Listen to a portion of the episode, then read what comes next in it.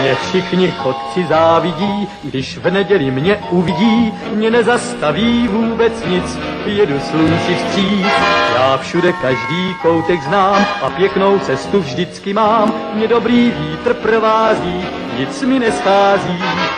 Hello, sziasztok, üdvözlök mindenkit, én András vagyok, ez pedig a Túnáp című podcast sorozat legújabb adása. Műsorvezető kollégáim ezúttal is Ákos. Sziasztok! És Gáspár. Ismét egy random adással készültünk nektek az előzőek mintájára, ami azt jelenti, hogy először röviden fogunk beszélni pár friss filmről, utána lesz majd egy gyors hírrovat, ahol elsősorban előzetesekről fogunk nektek beszámolni, majd pedig jön a nagy kritika a Jurassic World Dominion című fantasztikus alkotásról, ami nemrég debütált a mozikban, úgyhogy erre számíthattak a mai nap folyamán. Mindenek előtt azonban szeretnélek titeket megkérni, hogy jó szokásatokhoz híven megint kommenteljetek minél többet.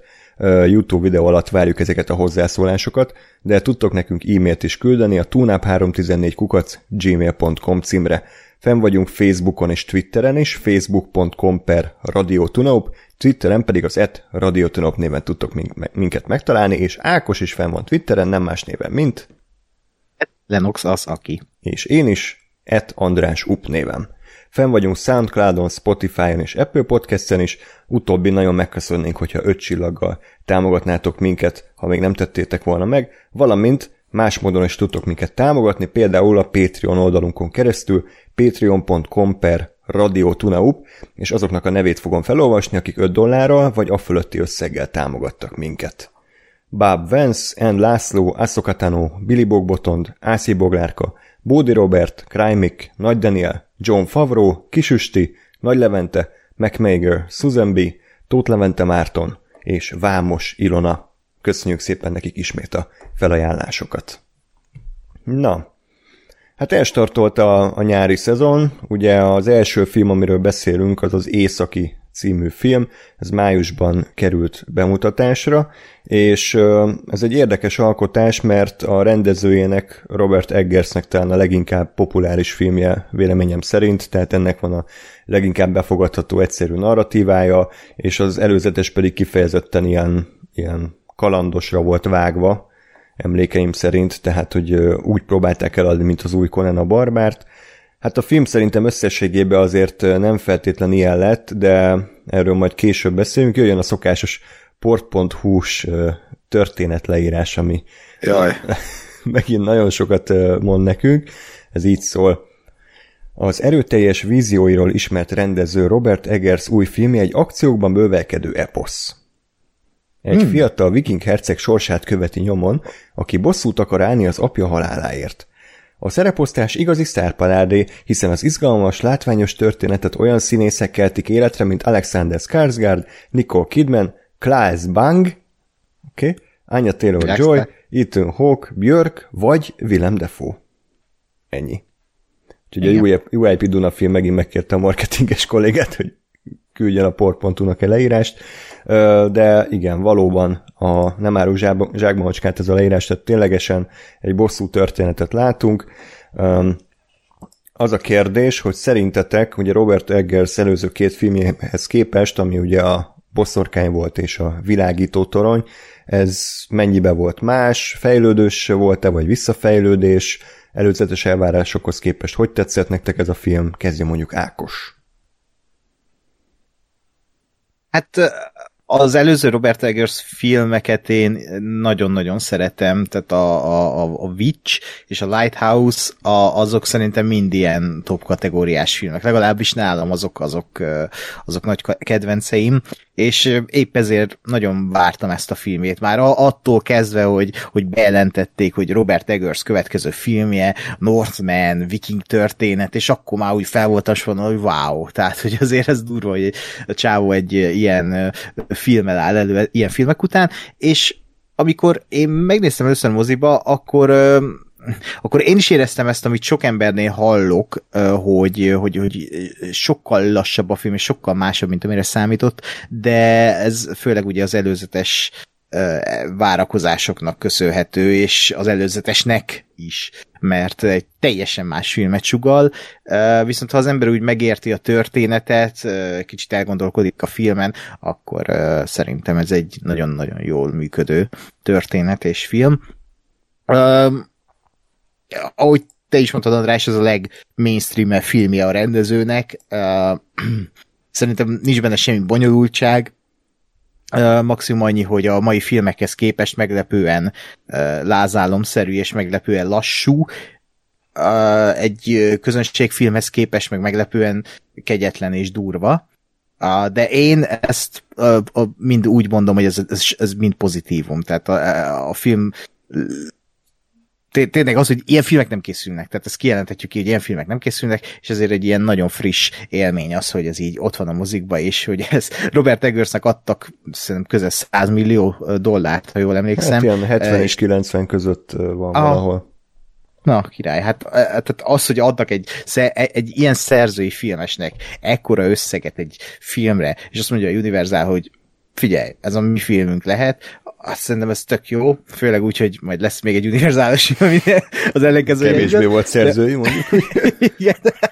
Hát az a baj, túlságosan is úgy éreztem, szerzői volt, de hogy ez szerintem egy nagyon üde filmélmény ebből a szempontból.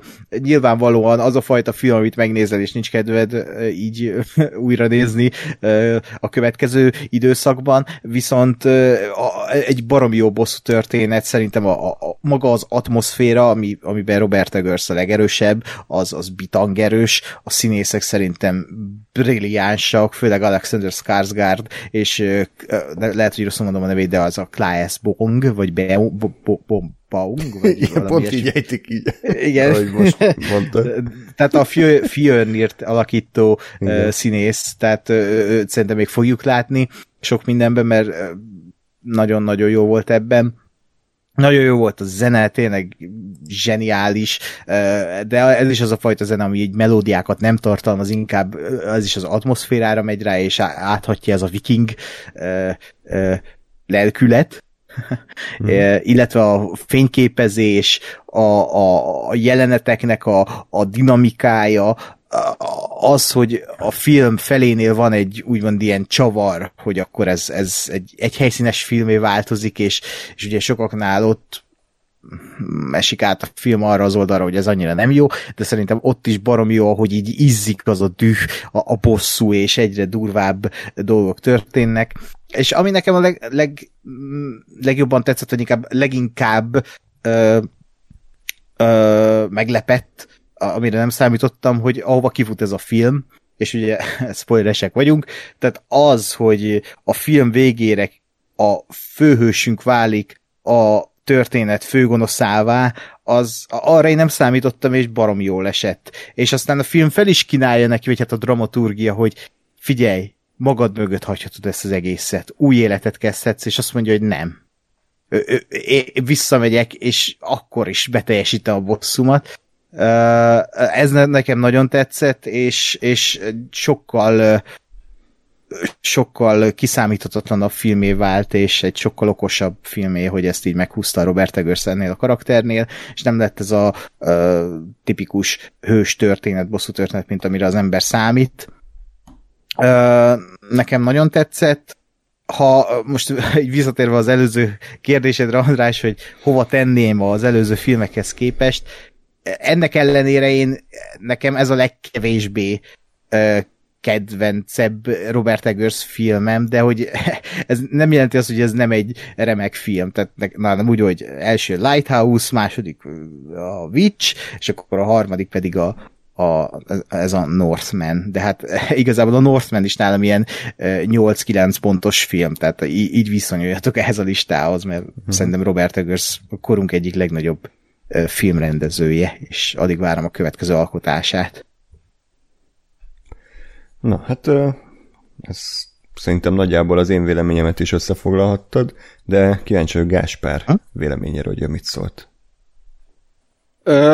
Én, én is körülbelül így gondolkozom róla, bár bár nekem a, nekem a Lighthouse azt hiszem annyira nem volt, mert ez jó-jó, de nem, nem mondom azt, hogy bármikor újra nézem, és úristen.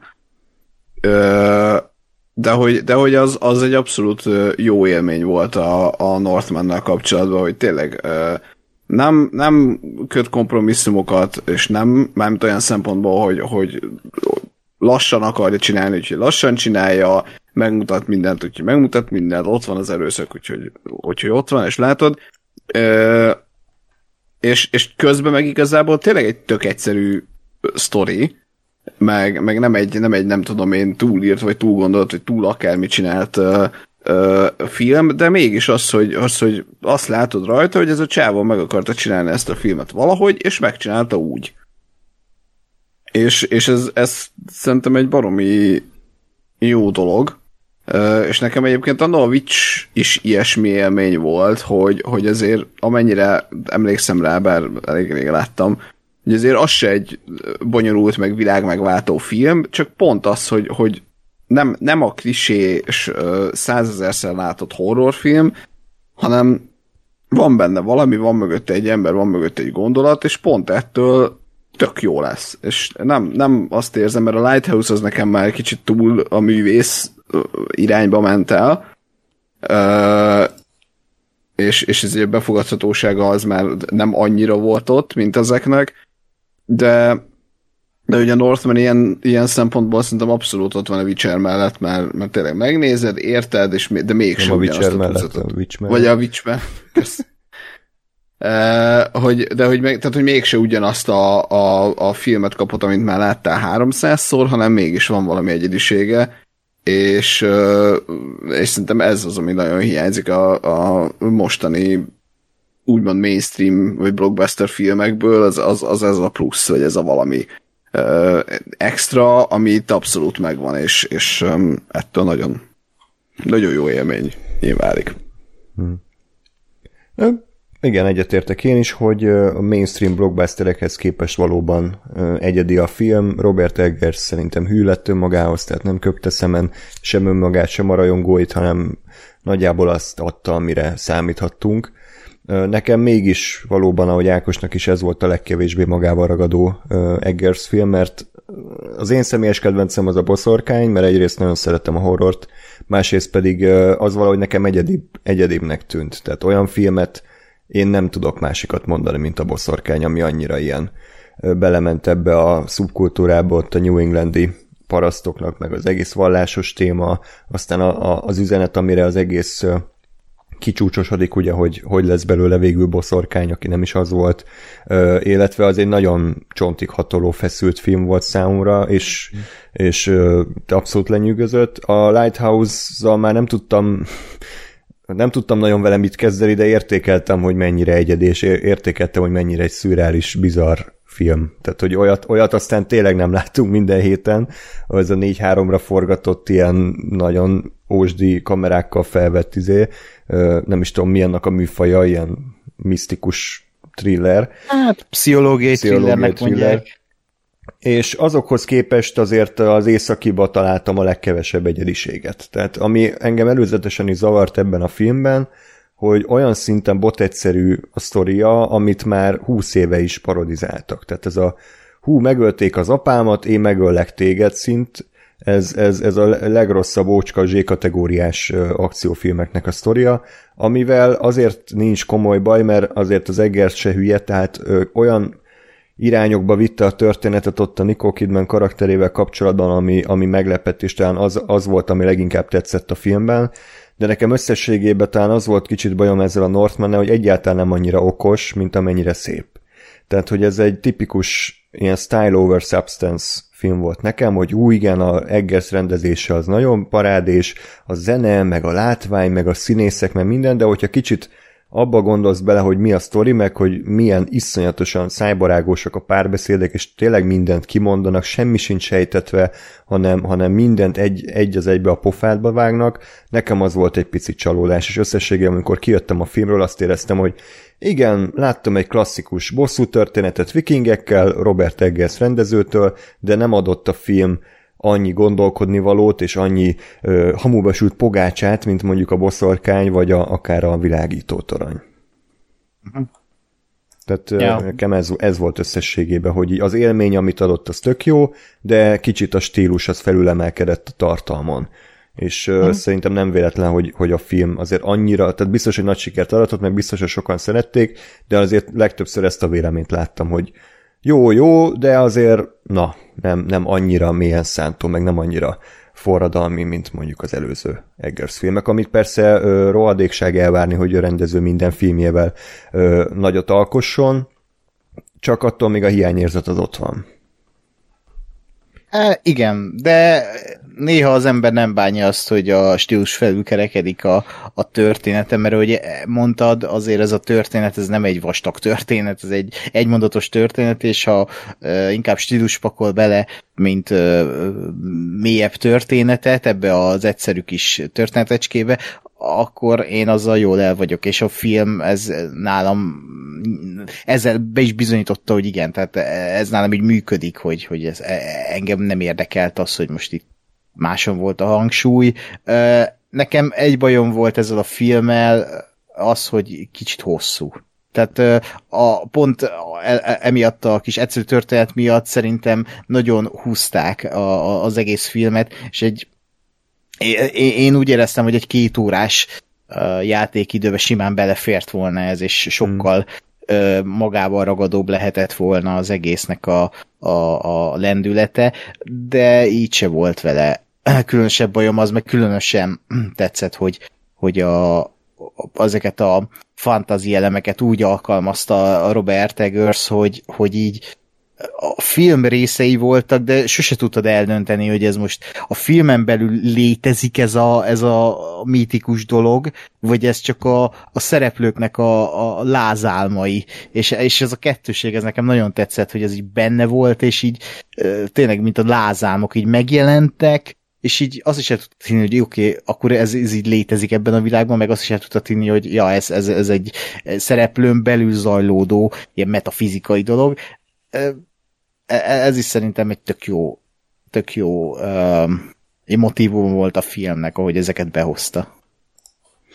Uh-huh. Hát igen, az nekem is tetszett, hogy, hogy nem ment el sose fantasybe a film, hanem igazából az összes ilyen természetfeletti dolog megmagyarázható ezzel, hogy egyszerűen csak szétszívták az agyukat, meg begombáztak, meg, meg annyira elvette az agyukat a bosszú, tehát a, a Björknek a feltűnése, vagy az a boss fight a, a kardért, azzal a zombi lovaggal, meg ugye a valkűr, tehát ezek mind ilyen elvon dolgok, amik, amik abszolút szerintem nincsenek a, a filmben magában benne, hanem csak a szereplők agyában. De ez így szerintem abszolút rendben volt.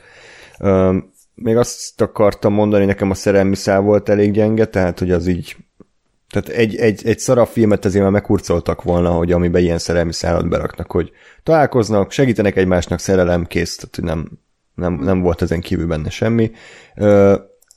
De viszont a, a Nicole Kidman-es részről az tényleg beszélünk, mert az, az, az volt talán az egyetlen olyan jelent a filmben, ami meg tudott lepni, és tényleg így kizökkentett mm-hmm. a, abból a megszokott ilyen álomszerű ö, stílusból, meg kiszámítható történetből, ugye ott az, az történik, hogy igazából kiderül, hogy a Nicole Kidman karaktere, nem tudom, hogy kell kérni, Gudrun, hogy ő is egy rabszolga volt, akit elrabolta az Ethan Hawke, megerőszakolta, és, és ő belőle lett a Alexander Skarsgård, és igazából mindig is gyűlölte a férjét, aki egy iszákos, agresszív fasz volt, és ő rendelte el, hogy, hogy megölesse a, ugye a saját testvére.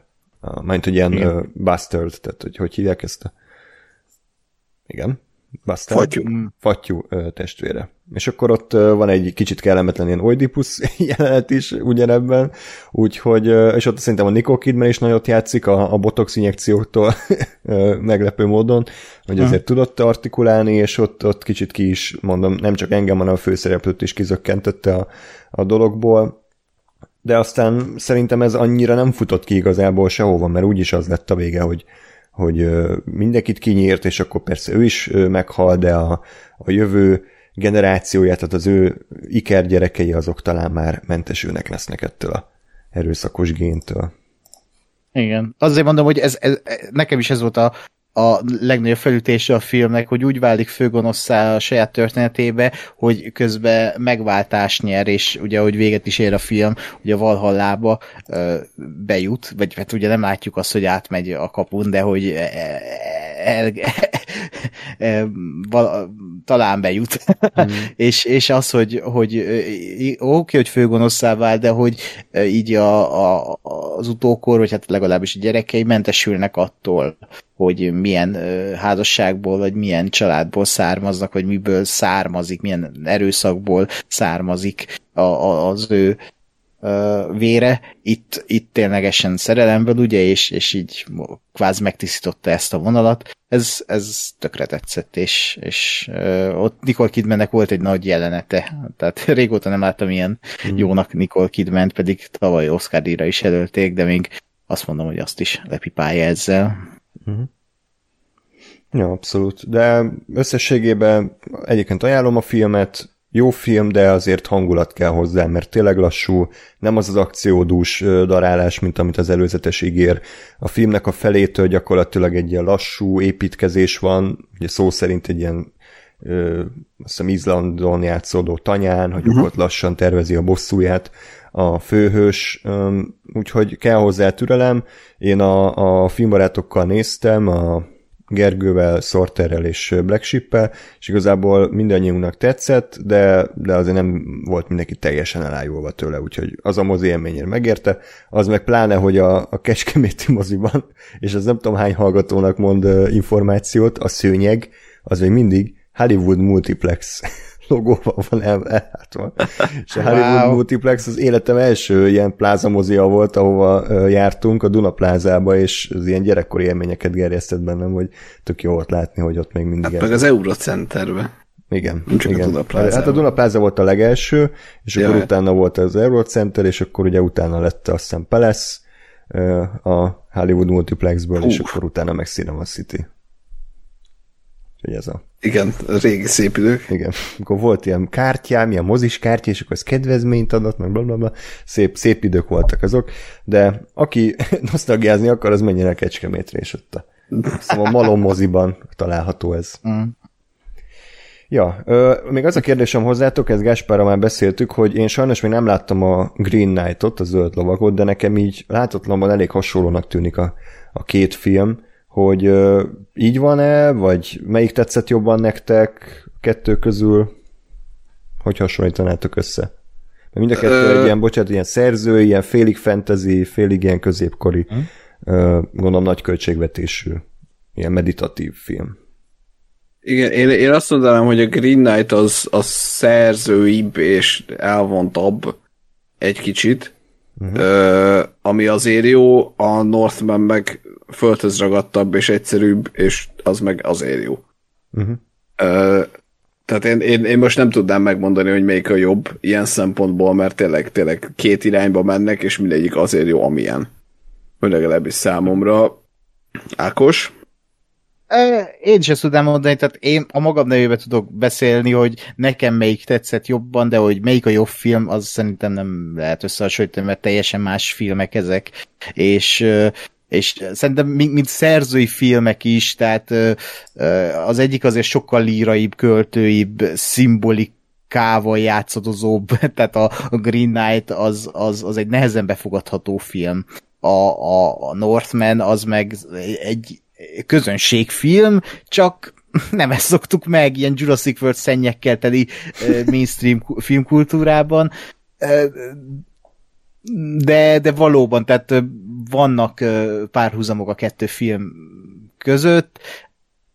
Gondolok itt például a, a, arra Dark Souls-os jelenetre a Northman közepén, Igen. ott, ott tényleg olyan kicsit olyan Green Knight érzésem volt, de hogy így teljesen más a két film, közben értem, mit akarsz mondani, és, és valóban lehet párhuzamokat vonni, de, de nem lehet mondani az egyikről, hogy jobb, mint a másik. Nekem a Green Knight tetszett jobban, mert az közelebb áll hozzám az a a történet, amit ott elmesél, viszont a Northman meg egy viszonyat jó bosszú film, tehát hogy így most hmm. nehéz, nehéz összehasonlítani. Hát a... É... Igen. nekem, nekem még kettő észrevételem van a Northmanhez. Egyébként az egyik, hogy, hogy nekem az, az egy kicsit ilyen fura és valahogy a semmibe tartó ö, szál volt, hogy, hogy ugye a, a, átkerül az egész Izlandra. És ugye nem, nem hazamegy, hanem nem, tudom, nem, nem ott áll bosszút, ahol, ahol elvesztette a királyságát, hanem Izlandon, és nekem ez egy ilyen miért? De nem Izlandon veszett el a királyságát? Nem. Nem, hát az a, az, a, az a lényeg, hogy ő valahol valami szigeten volt ö, a, a, az apjának a királysága, és, ö, és azzal, hogy amíg, amíg ő ott nem tudom én, járta a világot, hogy ott bókrászott, ott kiderült, hogy ja, azóta már izé, már elvesztette ezt a királyságot a, a, a nagybátyja valami ellenségnek, és most Izlandra, de, vagy Izlandra menekült, és ott van. És akkor jó, akkor megyek Izlandra, és megy. Aha. Hát És, neki nem a királyság kellett, hanem maga az ember. jó, tudom, csak ez, ez valahogy egy ilyen akkora, vagy olyan érzésem volt, hogy ez, ez tehát amennyire a filmben ez így ott van, hogy mint, mint fordulat, vagy mint, mint nem tudom én, annyira aztán így semmi nem lesz belőle. Ja, ja. Nekem ez, a, ez, ez fura egy kicsit. Uh-huh. Hát úgy Ezt gondolom, értem, hogy mit akartak, hogy ez a nagy ö, ö, ellenfél se ugye annyira bedesz, és hogy őt is így lehozták, hogy ilyen szánalmasan ott ilyen farmer lesz belőle, csak annak meg nem volt elég szánalmas szerintem, Igen. mert azért ugyanúgy volt tekintélye, ugyanúgy voltak katonái, ugyanúgy volt valami hatalma, tehát ezért volt igen fura egy kicsit a kettő között pad alá. Igen. De értékeltem, hogy legalább valamit próbálkoztak, tehát nem az, hogy jó, akkor van egy nagy vár, és akkor ő az uralkodó, és akkor beszivárok, hanem így érdekes volt, hogy ott ő, ő, is ilyen kitaszított lett. Ja. Jó. Ö, még valami gondolat a filmhez? A, a másik, hogy nekem, a, nekem az éjszaka világítás, az, az szerintem ez egy tök jó ötlet, hogy, mert hogy nem nézett ki annyira jól, de mint ötlet nekem az nagyon tetszett, hogy fekete. Tehát hogy nem csak, hogy le volt húzva a, a fény, hanem hogy fekete-fehér is volt minden. Aha. Az tök jó kiemelt, ez kurva jó volt szerintem is. Egy kicsit, mondom, egy kicsit azért egy műanyagnak nézett ki sajnos az egész Hmm. a, a világítás miatt, de, de mint ötlet az nekem, nekem bejött. Hát nekem a izé jutott róla eszembe a Mad Max Fury Road, hogy ott is olyan más volt legalább az, hogy éjszaka játszódott, és lehet, hogy ott is valakinek gagyinak tűnt, de hogy... Hát hogy az mondjuk ezt a- kurva gázul nézett ki, Az szerintem, stilisztikailag egy remek megoldás volt, mint ahogy itt is a, az a fekete-fehér, de ja. Ö, hadd, hadd idézzek. Nice 87-től a port.hu kritikájából, Ó. hogy Légy szíves. Z ha hallgat kategóri... minket, akkor szívesen látjuk a podcastbe, a következő Nice alkalommal. 87 ezt írta, érdemes megfontolni, Z kategóriás, pont, pont, pont. Egy csipet Artúr a kard legendája, két kanáll gyűrűk ura. Nem ajánlom. Az Jó, igen. Mindenki Borítóra vele. ezzel áborok, hogy a trailer átbaszta őket, jó, mondjuk ezt megértem, de Ja, ja, ja. hát mindegy, ez van. Szomorú. De ugye sikeres a film, nem? Tehát, hogy nagyjából pénzüknél lesznek szerintem. Hm? Persze. Persze. Nem lesz egy hatalmas blockbuster, de kb. visszahozza a költségeit. Ja, ja, ja. Igen. Hát jó, hát most Universal, tehát van két nagyobb franchise-uk is ennél, vagy hát van két nagyobb filmjük jelenleg. Ó, Isten. Ja. Jó. Na, akkor ez volt tehát a Northman, az északi, összességében ajánljuk. Hm? A következő film az a Top Gun lesz, ugyanis a Top Gun Maverick előtt Gáspárral úgy döntöttünk, hogy aznap konkrétan a mozi előtt megnézzük az első részt, mert még egyikünk se látta korábban. Hát valahogy úgy, úgy, úgy nőttünk fel, hogy ez kimaradt. A nagy durranást azt rengetegszer láttam, meg persze egy-két ilyen kiemelt jelenetet, meg mémet a, az első részből, de így egy, egy az egybe sose láttam, úgyhogy így, így érdekes élmény volt gyakorlatilag a, a második rész előtt megnézni. Um, Ákos, te mit, mit szólsz ez a filmhez? Nem, nem emlékszem a véleményedre pontosan, hogy a Top Gun egy neked egy igazi kult klasszikus, vagy egy ilyen általad nem értékelt kult klasszikus. Hm. Hova helyezted? Ah, én elismerem, persze, kult klasszikus, tehát nem lehet elvitatni azt, hogy ez már mennyire meghatározó film volt a 80-as években. De az én gyerekkoromból is ez kimaradt. Ne, nekem a nagy duranás volt a gyerekkorom része szintén, uh, és nem is tudom, én, én, én is kb. öt éven belül láttam valamikor ezt a filmet először, így uh, most ahhoz képest, és hát én nem szeretem, tehát hogy nem, nagyon nem szeretem ezt a filmet, szerintem egy iszonyat rosszul öregedő, cheesy, kellemetlen film, és tök kellemetlen benne minden, ez a, ez a bróság, ami a filmből árad, e, e, az a röplabda jelenet, olyan kínosnak hat úgy minden, még a Tom Cruise is olyan kínos ebben a, ebben a filmen, és az ő haversága a Gúzzal, meg az Iceman-nel, a, a rivalizálás, nem tudom, nekem, nekem nagyon félrement a, valahogy lehet, hogyha nyilván a 80-as években látom, biztos, hogy a nosztalgia az elviszi nálam a mai napig, de, de így, hogy ha most az ember megnézi, és kíváncsi vagyok a véleményetekre, akkor szerintem ez nem egy jó film, kifejezetten rossz, és ugye, ha jól tudom, ez ilyen félig toborzó film is volt annak idején. Hát nem félig, ezért... hanem fullba. Fullba, igen. Tehát uh, én meg ezzel nem értek egyet. Tehát én utálom a háborút, utálom a, a, az ilyen lövöldözéseket, ami arra buzdít, hogy aj, de merő pilótának lenni. hát azért nem. Tehát, hogy azért, azért nem arról van szó, hogy Tom Cruise belemosolyog a kamerába, és minden rendben van. Tehát ez nem, azért ez, ez, ez nem, nem az a, a pálya. És, és ez, ez szerintem rohadt káros a Top Gun-nál, hogy így és ezt majd felhozom a, a második résznél is, de hogy az, hogy ilyen hm, de menők vagyunk, tehát e, e, hát kicsit ilyen halálos nem múlt, uh, igen, egész, igen, igen. A háborút nem mindig így ábrázolják, persze nyilván meghal egy-két uh, azért, katona, de én úgy emlékszem, hogy a gúz az nem is, vagy az mikor halt meg, az bevetés közben? Első részben. Hát, be, hát nem tudom, bevetés a, közben, de repülőgépben halt hát de, meg. De pont ez, a, pont ez a lényeg, és nekem ez a legfurább az egészben egyébként, hogy, hogy hogy itt van egy uh, film a vadászpilótákról, uh, katonákról, és nincs, nincs háború. Tehát a hidegháború alatt játszódik, és nincsen benne konkrétan akció, vagy üzé, hát a bevetés, hanem... Egy, egy gyors. Az utolsó 15 az, az percben van egy küldetés. Aha. Igen. De a filmnek a 90%-a alatt csak ez a képzés zajlik. Ja. Egyébként Igen. annyiban eltaláltad, Ákos, hogy ez toborzó film, hogy annó az amerikai mozikban, miután kijöttek az emberek a filmről, fel voltak már előre állítva az asztalok, ahol be lehetett lépni a haditengerészetbe. Tehát ott toboroztak emberek. Kurva anyukat. Már bocsánat. Tehát, hogy nem, ez, ez nem, nem reklám volt az egész. Nem. Na mindegy, aki nem tudná mégis miről beszélünk, annak gyorsan a port.hu alapján összefoglalom a sztorit. Ezt nem ismeri senki ezt a sztorit. Igen. Nagyon eredeti és nagyon, nagyon fordulatos. Mitchell hadnagy, zárja Tom Cruise, becenevén Maverick, remek vadászpilóta, de ez neki nem elég. Ő a legjobbak között is a legjobb akar lenni. Sikerül is bekerülni az USA haditengerészetének elitképzőjébe, a híres Top Gunba, és ettől az élete gyökeresen megváltozik. Ha sikerül lehiggadnia és kerülni a lélegzetelállító légimutatványok közepette a felesleges hősködést, valóra válthatja minden álmát.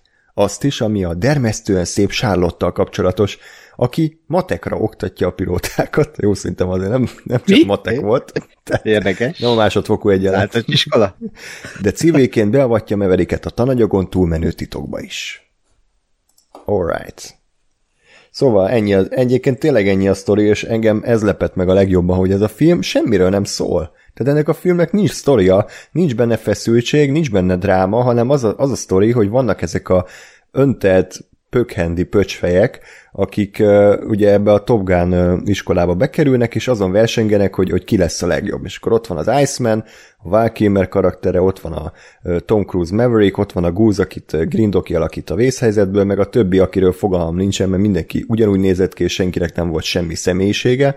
És ők küzdenek egymással, és néha így benyögik, hogy kinek éppen hány pontja van a, a gyakorlások során, de abszolút nem tudtam nyomon követni, hogy most akkor ez, e, ez hol járunk, meg hogy ez miért annyira rettenetesen fontos a bizonyos embereknek, és így Emellett pedig azt látom, hogy a Tom Cruise az nagyon creepy és már ilyen, ilyen stalker módon kezdi azt a, azt a tényleg a matek tanárnőt, mert akkor hívjuk így, becserkészni. És az egész film arról szól, hogy fel akarja szedni azt a nőt, aztán felszedi azt a nőt, és akkor ők ugye nyelegnek. De hogy közben nem történik semmi, tehát nincsen tényleg háború, nincs egy küldetés, nincs egy bevetés, nincs, nincs konfliktus, hanem másfél órán keresztül azt nézem, hogy Tony Scott ö, ilyen ö, vízsprével lövöldözi az emberek arcát, mert nem volt a jelent, hogy valaki ne izzadt volna. Tehát minden közelében az emberek izzadtak, minden jelentben valaki vagy fel, vagy levette a napszemüvegét, és az ilyen redőnyön keresztül beszűrődő fénybe ott szívták a szivart, tehát ilyen szempontból legalább hangulatos volt a film,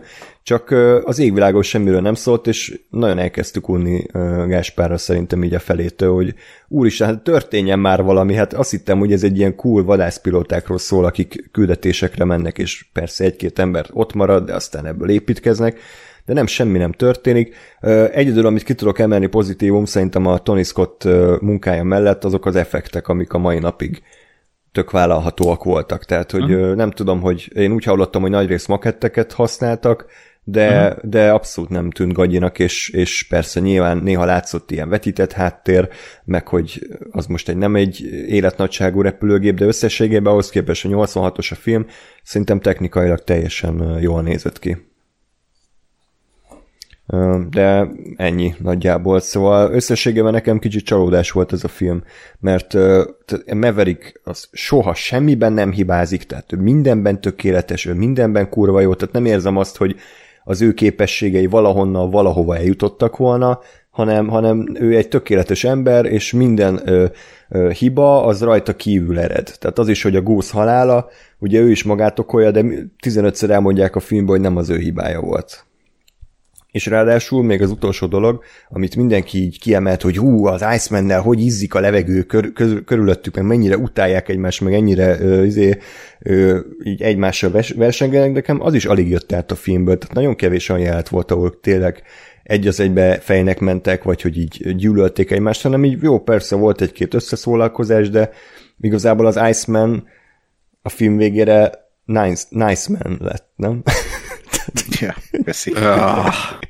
Tehát, hogy abszolút nem, nem jött át ez a, ez a részese a filmnek, úgyhogy elnézést kérek a Top Gun rajongóktól, de, de ez a film azért nem állta ki az idők próbáját, és akkor lehet, hogy tényleg egy hatalmas klasszikus volt, meg főleg a magyaroknak ez egy annyira más világ lehetett így még a kádárista rendszernek a legvégén, hogy ú, mennyire menő, hogy amerikai vadász, vadászpilóták, meg izé, ez a, ez a kaliforniai hangulat, csak így mai szemmel már hát kicsit, kicsit ósdi.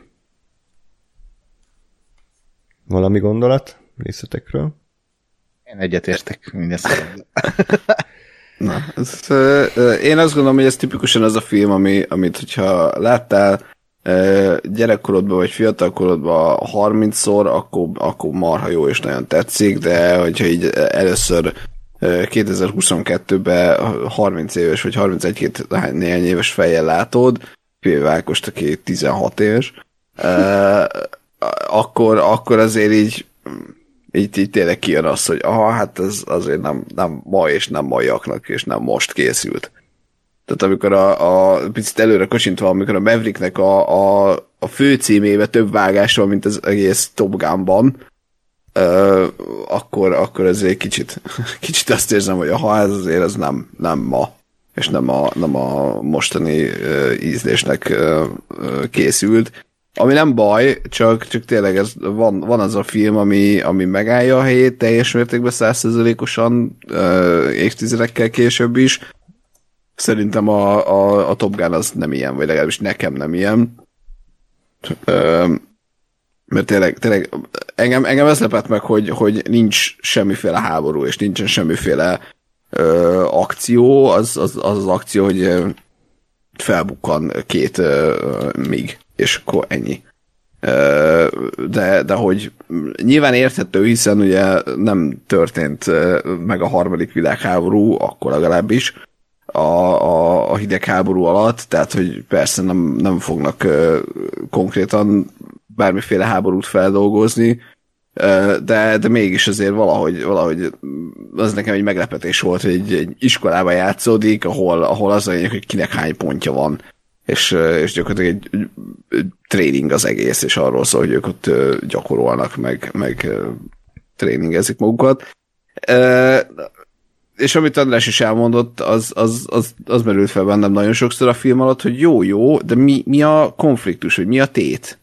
Hogy most mi, mi, mi, hova kell eljutni, mert nekem az, hogy az, ez a két dolog, hogy ki lesz az első a pontlistán, meg hogy megszerzi a csajt, hát persze, hogy megszerzi a csajt, mert ez egy 80 akárhányba készült film, és még Tom Cruise a főszereplője, tehát persze, hogy meg fogja szerezni a csajt.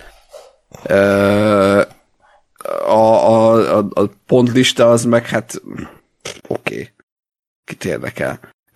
Szóval nekem, nekem ezért egy kicsit ilyen fura élmény volt, és, és nem mondom, hogy egy instant klasszikussá vált a, szám, a számomra, de valahol azért értem, hogy persze, hogyha ezt százezerszer láttad, akkor biztos marha jó megnézni, meg tényleg röpködnek, meg röplabdáznak, meg tudom én, de, de ha, ha így egy ennyi idősen és most látja először az ember, akkor nem, nem annyira működik.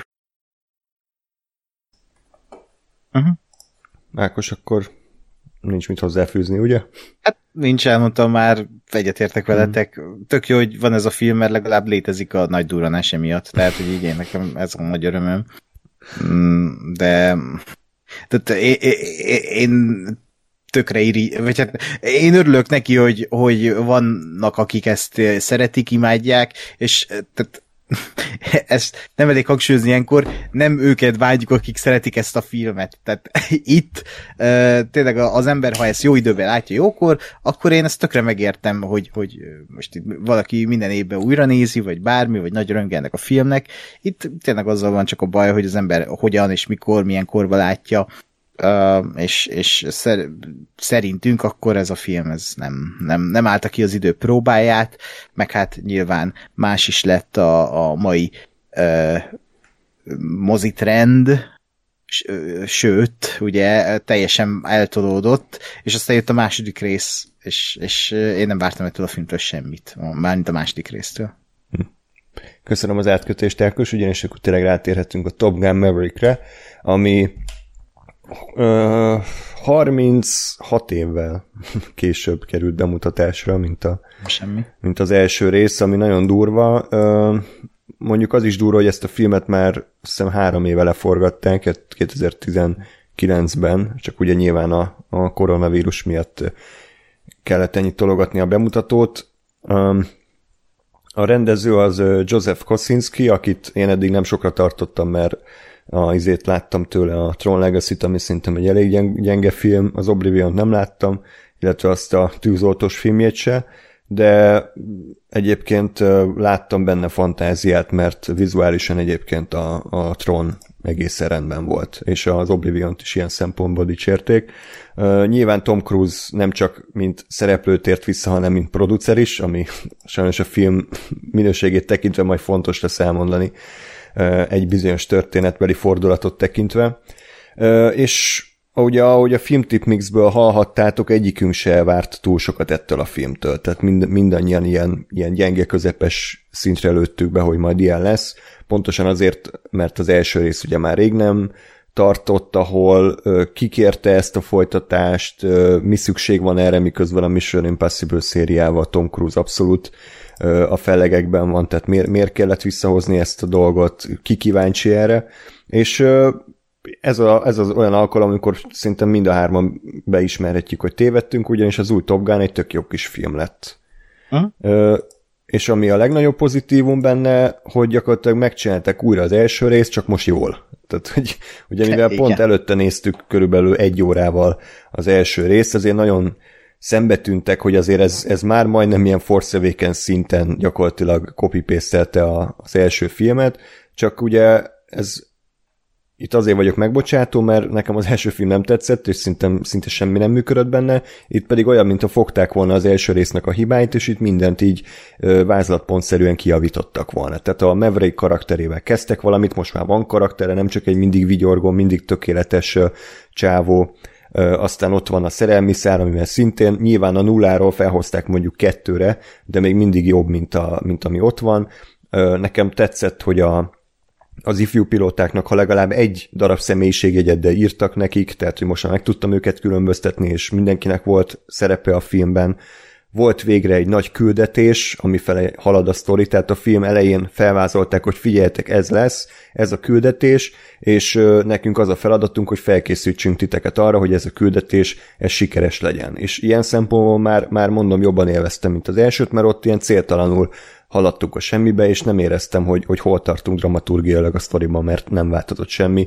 Ezt is tök jól überelték valamint amit mindenki kiemel, és én is kiemelek, az az, az akciójáték és a látvány, ami abszolút uh, nyilván nem csak amiatt, mert eltelt 36 év, hanem mert a hozzáállás, amivel ezt készítették, hogy nem csak és kizárólag zöld háttér, meg CGI segítsége, hanem tényleg érezni, hogy a Tom Cruise-ék egy valódi vadászgépben ültek, nyilván nem ők vezették, tehát azt, azt nem hiszem el, hanem beültek a hátsó hát Tom Cruise, csak. Jó, ezt mondjuk, hogy elhiszem, de, hát de tényleg, de, de mindegy, nézzük. Nem is ez, tehát ez engem nézőként abszolút nem, nem az érdekel, hogy most kivezeti a gépet, hanem hogy látom a fejükön a, a GR-őket, meg látom a fejükön, hogy ők tényleg fogam nincs hány kilométer per órával szágódoznak, és fejjel lefelé is mindenhogyan, és ez rengeteget dobott a film élvezeti értékén szerintem, úgyhogy, úgyhogy ilyen szempontból is egy tök jó film.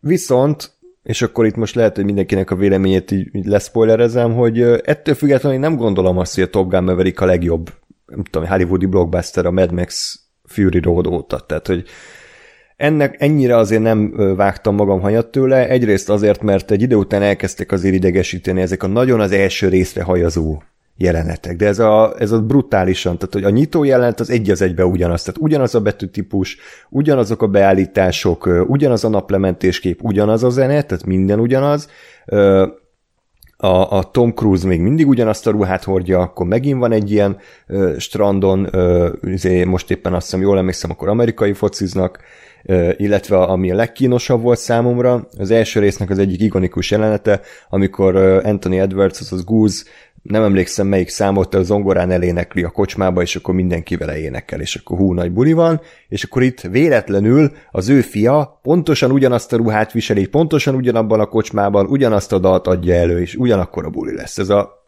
Atya Isten, tehát ez miért kell? Tehát ilyen iszonyat és meg vissza is vágnak a jelenetre, nem oh, az eredeti jelenetre. Igen, tehát hogyha nem értetted eléggé, akkor tessék meg itt egy flashback, hogy érted, hát olyan, mint az apja, és akkor Tom Cruise szomorúan néz, tehát ezek a, uh, atya Isten, tehát miért kell ennyire lemenni kutyába az izé, nosztalgia oltárán, tehát hogy legalább ne ugyanazt a kurva számot játsz, hanem bármi mást a 10 milliárd zeneszám közül, amit valaha írtak.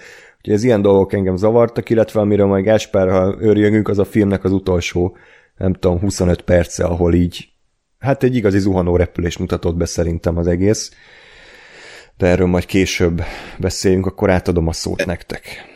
Én hozzátennék ez a nosztalgia témakörhöz, mert engem igazából se itt, se a, a, a Force Awakens-nél, ha már ott itt behoztad, ez, ez nem zavart mert ha, ha mert azt érzem, hogy, illetve és nyilvánvaló is, hogy, a, hogy maga a történet és maga az üzenet az, az pontosan ez.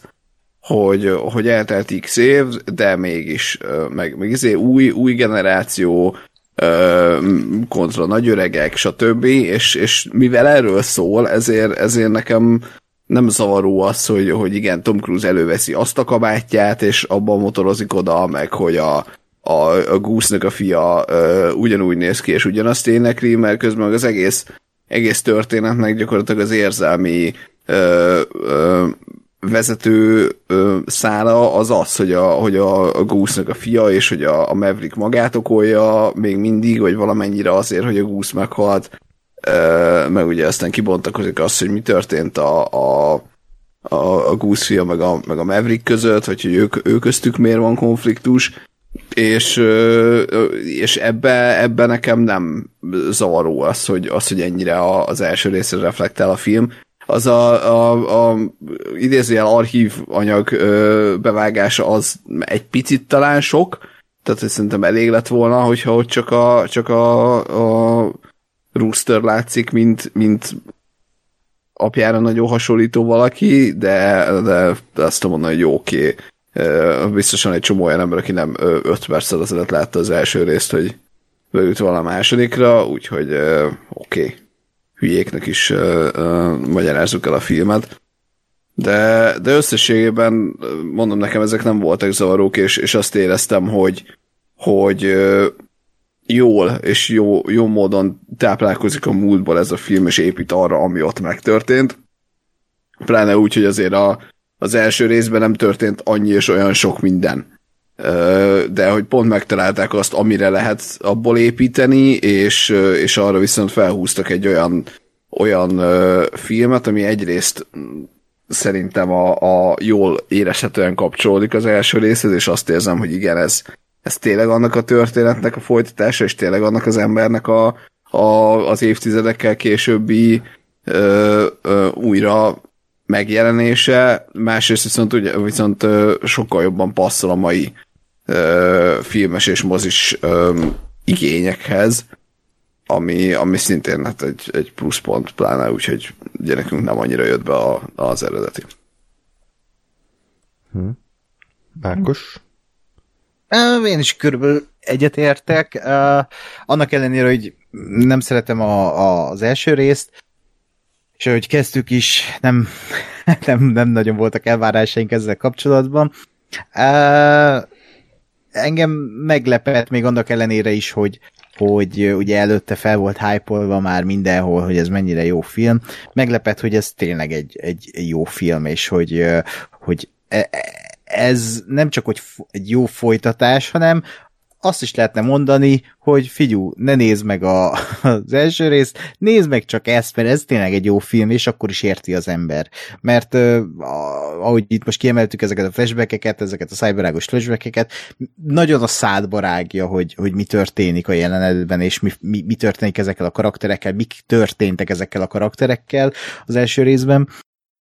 És uh, a, ha ha úgy az e- ember lát az első részt is, akkor meg kap mellé egy ilyen érzelmi hátteret is, és lehet, hogy jobban megérti érzelmileg a karaktereknek a, a szintjét. De, de én úgy voltam vele, hogy, hogy az, az eset a legjobban, hogy ez egy kvázi független film a, az első részhez képest, Uh, és, és az, hogy nagy betűs készítés látok itt. Tehát, hogy a, tényleg az akciójelenetek, ahogy fel van mm, építve ez a film, tényleg itt nincs semmi bonyodalom, csak annyi, van egy küldetés, figyú, van, nem tudom, három hetünk, vagy két hetünk, itt a Maverick, kiképeztiteket, kész, és akkor kiképzés, küldetés, vége a filmnek. Tehát eh, nem, nem is kell több, a maga egyszerűségében ez tök jó, uh, tényleg lélegzetelállítóak az akciójelentek,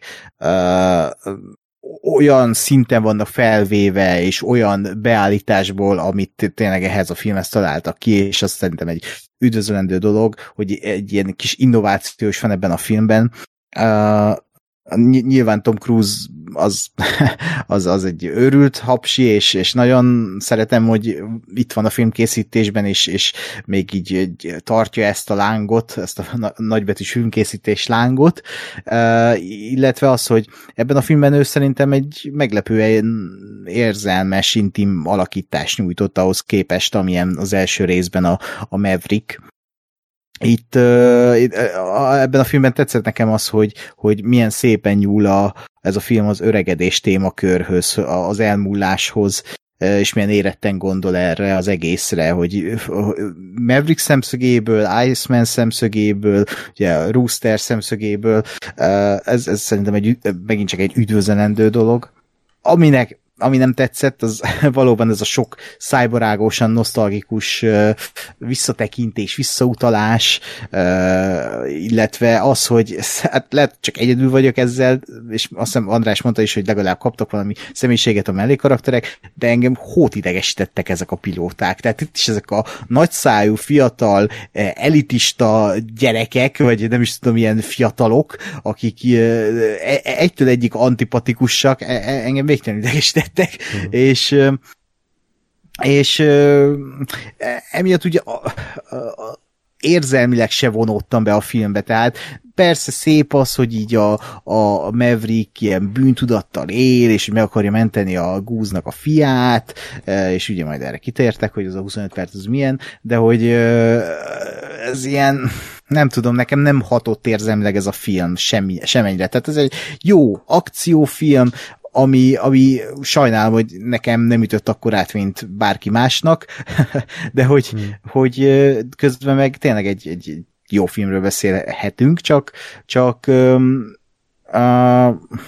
én nem, érz, nem éreztem a végén katarzist, nem éreztem semmi olyat ott a végén, amikor ott megöleli egymást a Rooster meg a, a Maverick, hogy uf, uf, eltörött nálam valami, hanem csak így, hm, igen, ez, ez jó és kész. Uh, úgyhogy én azt mondom, hogy ez egy jó film, uh, viszont azért én is azt mondom, hogy, hogy ez, ez, ez, ez nem az év legjobbja, nem is az elmúlt évek legjobb blockbustere, hanem igen, ez lenne az a szint a blockbustereknél, ami örülnék, hogyha ez lenne a szint. De sajnos nem ez a szint, hanem ez ilyen, néha így vannak ezek a filmek, amiknek így örülni kell, és örülök, hogy létezik ez a film, annak ellenére, hogy nem váltott ki belőlem olyat, hogy én most ezt ötször megnézem moziba, sőt, én ezt egyszer néztem meg moziba, és igazából nem annyira akarom még egyszer, vagy hát meg akarom mindenképp, csak hogy nem az, hogy futok vissza a moziba megnézni még egyszer, mert valahogy így nem annyira ütött, mint ahogy vártam, viszont ahhoz képest meg ez egy jó film lett, mert én ettől egy rossz filmet vártam. Tehát nem, nem tudom, mennyire értettem, amit elmondtam, de mm. hogy,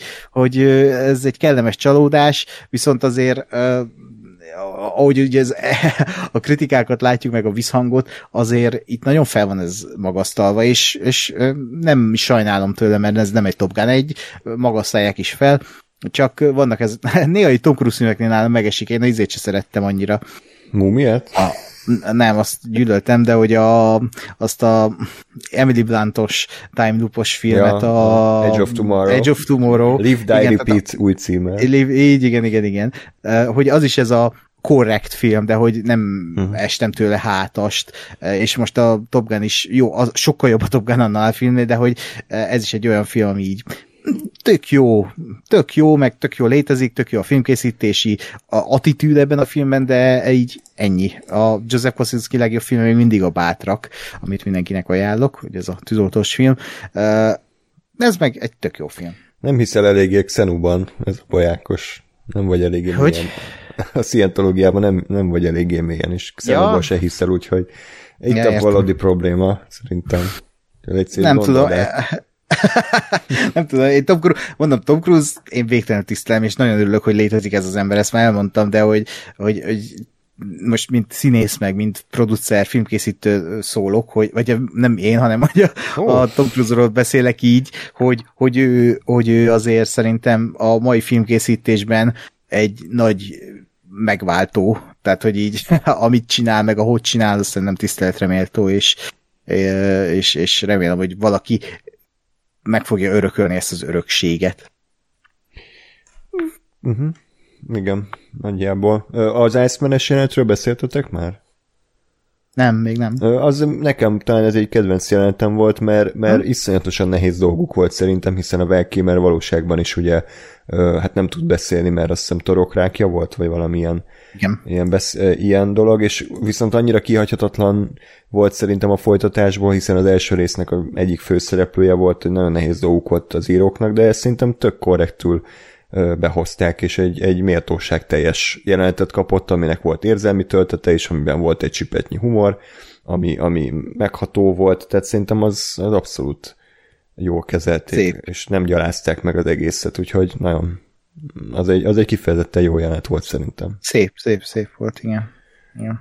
Ja. Ö, nem tudom, még mielőtt elkezdjük a fikázást, mm. én is elmondom, hogy, hogy tök jó volt a film szerintem a körülbelül tényleg ilyen egy óra 40 percig. Nem mutatott, magával ragadott, a karakterek, amit már mondtam, azért nem idegesítettek, mert örültem, hogy egyetem vannak karakterek, tehát tényleg az, hogy egy órája lett vége az első résznek, és a végén is kerültek elő olyan Top Gun pilóták, akiről soha nem hallottam. Igen, Tim Robbins véletlenül arra járt. Igen, ő is benne volt. Tom Cruise magához képest szerintem egész jól játszott, tehát hogy itt még nem volt telenyomva az arca ö, ilyen plastikai műtét. Igen, nem, nem úgy nézett ki, mint valami Eddie Murphy vígjátékban tavaly, amikor kijöttek a képek tavaly Tom cruise és nem felpuffadt arccal vigyorgott szegény. Igen. Úgy nézett ki, mint az új Batman, a pingvin. Igen, jó, hát azért ő se véletlen néz ki mondjuk 45 évesnek 60 évesen, tehát hogy azért Persze. ez, ez tehát nem, ez nem csak a géneknek köszönhető mondjuk úgy, de ebbe a filmben szerintem egész jó volt, és Hát a zene az mondjuk annyira azért nem volt nagy szám, mint amennyire felhájpolták szerintem. Most tényleg az írták Lady Gaga-t az elején, mert a stáblista alatt énekel egy számot. Tehát, Igen, ezt kérdezni is akartam, hogy szerintetek itt Hans Zimmernek mi volt a dolga? Tehát, hogy nézem, Lorne Bell pakolja fel a videókat arról, hogy hogy hangszerelték a Top Gun témát, meg mit tudom én, meg ezt a, a Lady Gaga-nak a, ugye az áttiratát, ami végül is a szerelmi témának a, a témája a filmen belül, de hogy Zimmer mit csinál? Így, ő KFT-be számlázott be mindenki körülbelül. Szerintem ennyi volt. Hát szerintem, szerintem ez marketing, mert azért, azért uh, uh, amikor így kiírva egymás mellett a, a eredeti zeneszerző, akit hívnak valahogy. Faltermeyer. Faltermeyer. Igen, köszönöm. A, a Lady Gaga és a Hans Zimmer, akkor azért nekem is kigúvatt a szemem, hogy azt a, az, az azért úgy, aha. Még egy Kanye West-et odarakhattak volna, és akkor még randomabb az egész. Igen, még, még lehetett volna ilyen sokkoló neveket ö, ö, előhúzni.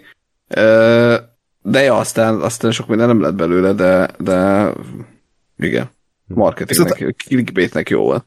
Viszont ez nekem nagyon jól esett, tehát ez a cheesy over the top pillanat, a film vége, amikor megszólal a Lady Gaga szám, így már énekel mindennel, és még megy a film, és ilyen záró montásként, így nem tudom, elrepülnek a Jennifer Connelly. Mint a Michael Bay filmekben, a Pearl Harbornak a vége Igen. Igen, de hogy, hogy így az egész, hogy megy a film, és megszól a betétdal, és így a Miles Teller ránéz a közös képükre, Jennifer Connelly elmegy Tom Cruise, nem tudom még mi történik, és akkor így elrepülnek, és akkor nem elsötétül a kép, hanem így csak feljön a stáblista. És így, oh, de jó, az annyira old school, és annyira hiányban az ilyen cheesységet a mai filmekből, hogy itt, hogy itt valahogy így jól esett, hogy ez így, így itt van. Mm. így tök, tök, tök jó volt. Meg szerintem egyébként még, erről még nem is beszéltünk, de hogy tök cuki volt szerintem ez a Jennifer Connell is szál. És én nagyon régen láttam a, a Top Gun-t, hogy így nem tudtam, hogy, mi, hogy, hogy ő csak elhitetik most velem, hogy ott volt Jennifer Connelly abban a hát, filmben, és igen. Említik, említik a, a, a, az elsőben. Említik. A, a karaktert, igen. Tehát azzal, hogy a, a Penny akárki, Benjamin, azt hiszem a valamilyen, nem tudom én, milyen admirálisnak, hogy kötökömnek a lánya, és hogy a Maverick meghúzta, és kb. ennyi. Ennyi aha, az aha, elsőben. Okay. Ah, tök jó. Tök. És ennyivel jobb, e, ebből a sztoriból jobb szerelmi szállat írtak, mint ami az elsőben volt, ez a stalkingolós creepy Tom Igen. Cruise és a, a szőke a matek tanár. a matek tanár. Szegényt nem hozták vissza, mert ilyen nagymamára öregette magát, és azért kínos lett volna Tom Cruise mellett, úgyhogy inkább a Sexy 51 Jennifer Connelly-t behozták. Ja, ez, milyen, milyen, ez mindig előjön ez a hollywoodi felszínesség, nem? Igen. Tehát, hogy itt nem Csak szép ember, nem lesz, nem leszel benne. Igen, fú. Na jó, tehát tényleg nagyon jó film, mindenki megnyugodhat, szerettük, élveztük.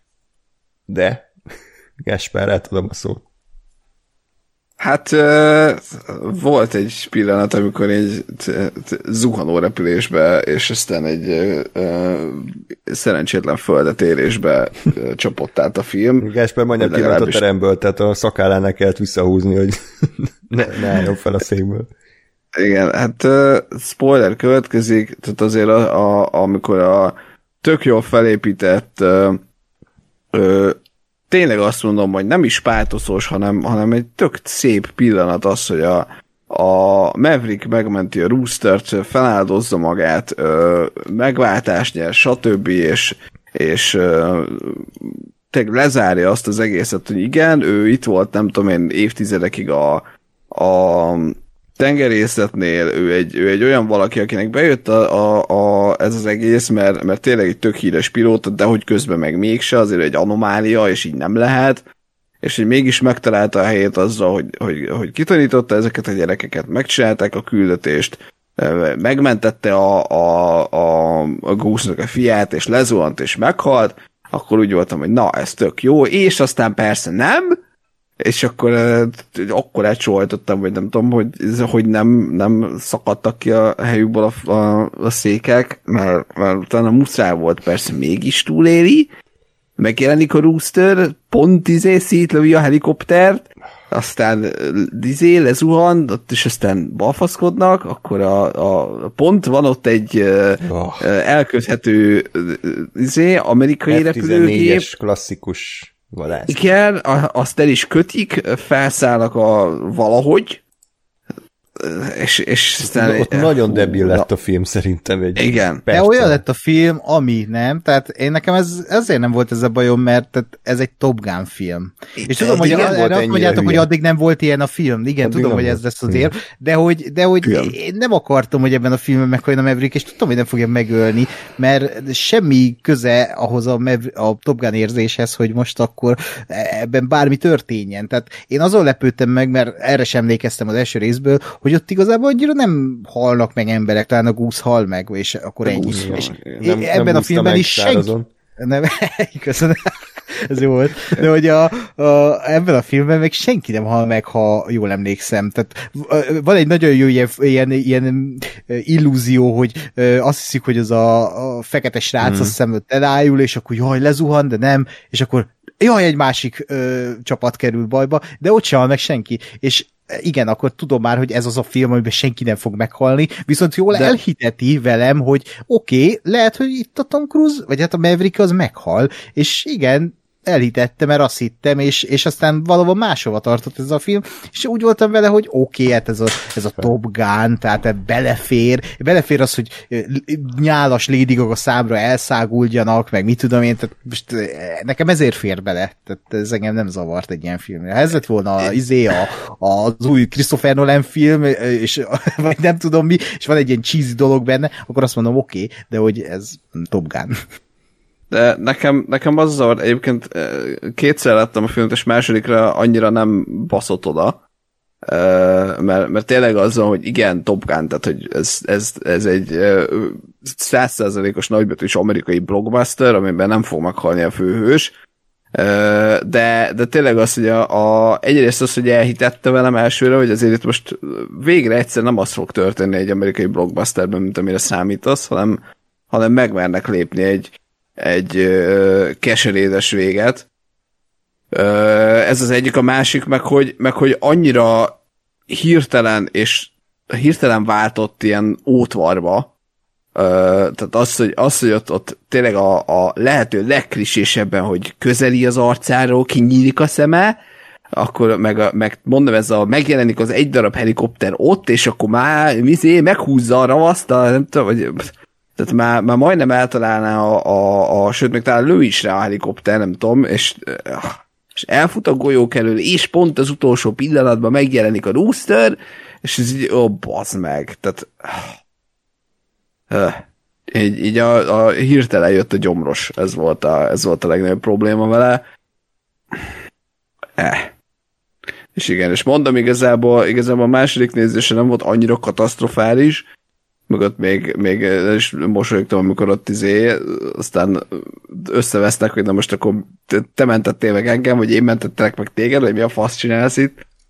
De, de azért így, így én mindig azt mondom, hogy ha, ha egyre bevállalósabbak, és tényleg az van, hogy a, hogy a ö, a, a Maverick, és, és azzal oldozza fel magát, és, és azzal, azzal talán nem tudom én egyrészt nyugod, nyugodalmat magának is, meg, meg a világnak, meg mindenkinek, az azért egy egyel, egyel szebb és merészebb és elegánsabb befejezés lett volna. Hm. Igen. Meg hogy addig a film valamennyire így a realitás talaján mozgott, én úgy éreztem, hogy nyilván, tehát hollywoodi akciófilmről beszéltünk, de azért én még úgy nagyjából elhittem, hogy azok a dolgok a valóságban meg, megvalósíthatóak, amiket látok, de amikor elkötötték azt a 40 éves vadászgépet is tökéletes állapotban van, és tökéletesen működik, és akkor érted, ilyen hátba veregetősen mondja, hogy hát igen, a régi az még mindig jó, meg hát a pilóta számít, nem a gép, és akkor ezeket a vadi új gonosz vadászgépeket is, is simán maguk mögött hagyták, akkor tényleg átment nekem ilyen debilbe az egész sajnos, úgyhogy de lehet, hogy másodjára kevésbé zavarna, csak úgy éreztem, hogy a film elhúzta elő, előlem a, a mézes madzagot, hogy figyelj, lehetnék kurva jó is, de eljött inkább a biztos utat választom, hiszen Tom Cruise volt a producer, ő az egésznek a gate, nem gatekeeper, hogy hogy hívják ezt, aki ilyen aki uralja az egész franchise-t, meg ő mondja meg, hogy mi legyen, tehát hogy nyilván az ő egójában nem fér bele az, hogy a Maverick meghal,